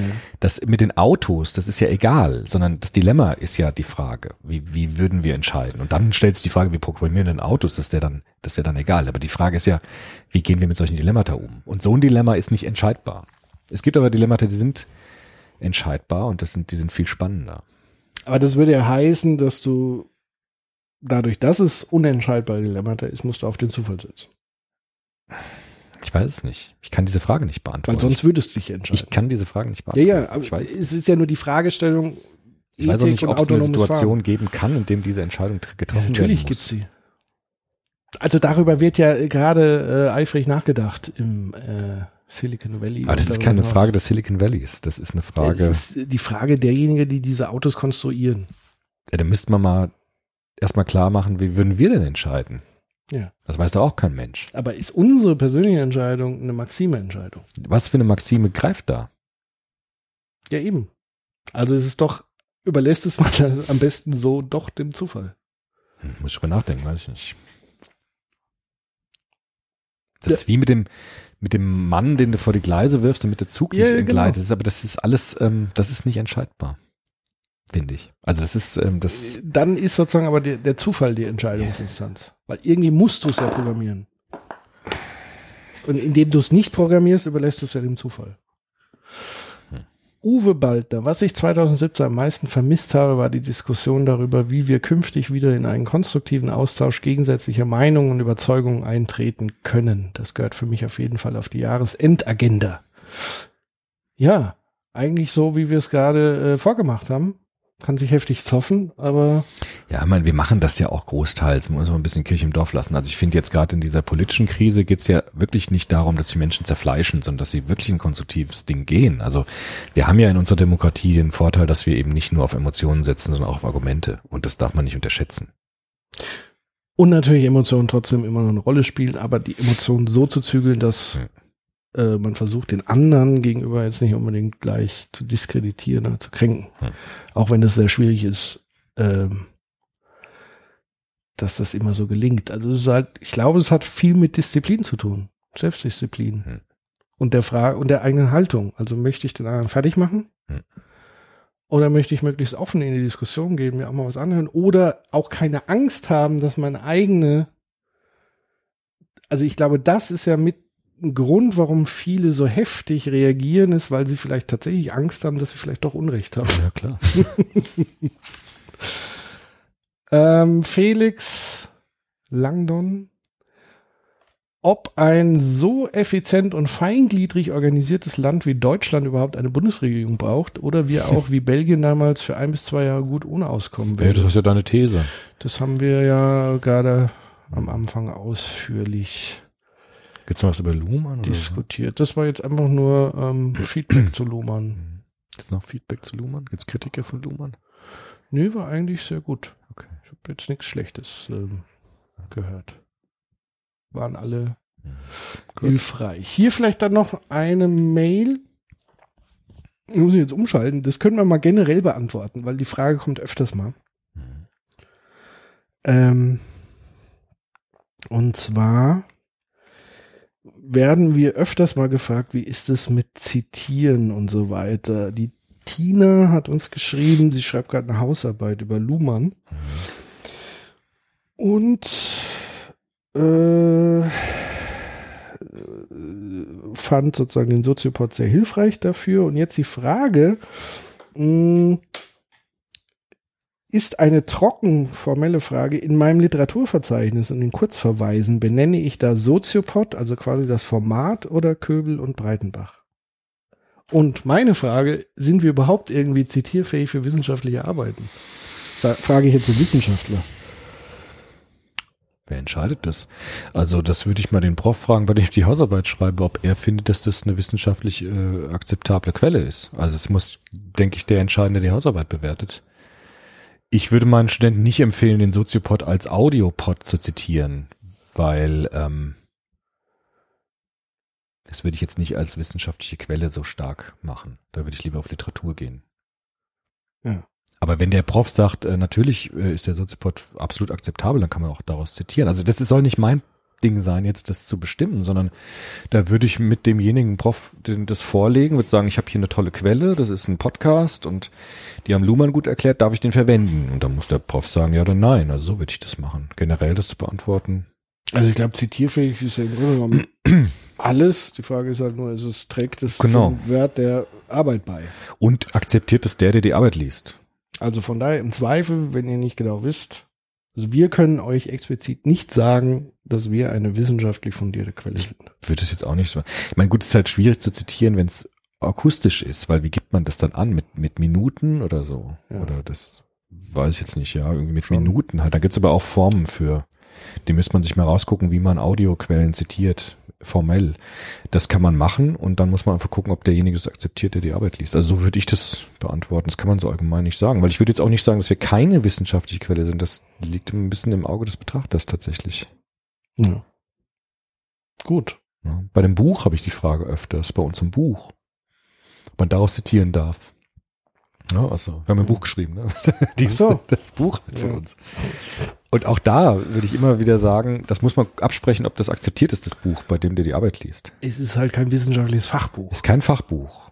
Ähm, Das heißt aber auch nicht, dass man nicht aus populärwissenschaftlichen Büchern nicht zitieren darf, sondern muss halt kurz abklären, ob das, ob das okay ist. Von daher auch da kann man jetzt als Autor, würde ich das gar nicht bewerten wollen. Ja. Ja. Also im Zweifel sprecht mit euren Ja. Profs, Genau. Dozenten. Und wie man das dann angibt, Soziopod oder die Autoren nennt, das muss man mal gucken, wie man Podcast zitiert. Da gibt es bestimmte Formate bestimmt, wie man Post Podcast zitiert und was man, was man da reinschreiben muss. Das müssen wir mal recherchieren, das weiß ich nicht. Genau. Das kann ich leider auch nicht sagen. Aber da gibt es bestimmt Formate, Vorgaben. Gut, ihr Lieben. Das war jetzt wieder eine Wow, lang. lange Folge, fast drei Stunden. Ähm, aber es war mal wieder nötig, glaube ich, der Jahresrückblick. Und ähm, ja, was wünschen wir euch noch? Oder wie, vielleicht noch mal ganz kurz, wie machen wir jetzt so weiter? Das müssen wir jetzt gleich nochmal Das besprechen. besprechen wir jetzt. Ich fände schön, wenn wir eine schöne lange Folge mal machen würden über Fichte, über Hegel. Das finde ich richtig schön. Also wenn wir mal so eine ganz klassische Soziopod-Folge demnächst mal wieder machen, wo wir uns Zeit nehmen. Genau, das werden wir auf jeden Fall angehen. Und wir sind aber auch ähm, in Überlegungen gerade, ähm, wie es sonst noch weitergeht. Also wie es sowohl im Radio mit uns weitergeht, wie es vielleicht live mit uns weitergeht. Wir planen auch neue Live-Formate. Vielleicht planen wir ganz neue Formate. Lasst euch überraschen im Jahr 2018. An der Stelle nochmal ein riesen, riesen Dankeschön an euch alle da draußen, die uns bisher über all die Jahre unterstützt haben, die uns auch heute noch ähm, mit Spenden unterstützen, ähm, die uns immer wieder weiterempfehlen, die für uns werben, die sich beteiligen, die zu den Lives kommen, die begeistert sind von uns. Das ist wunder, wunderbar. Und ohne euch würden wir das wahrscheinlich auch schon lange nicht mehr so machen, oder? Ja, absolut. Zumindest nicht in dieser Frequenz und diesem Ausmaße. Und von daher wünschen wir euch da draußen ein wundervolles 2018. Bleibt gesund Und munter. und munter und Munter wach bleiben. und quirlig und immer schön im Chi bleiben.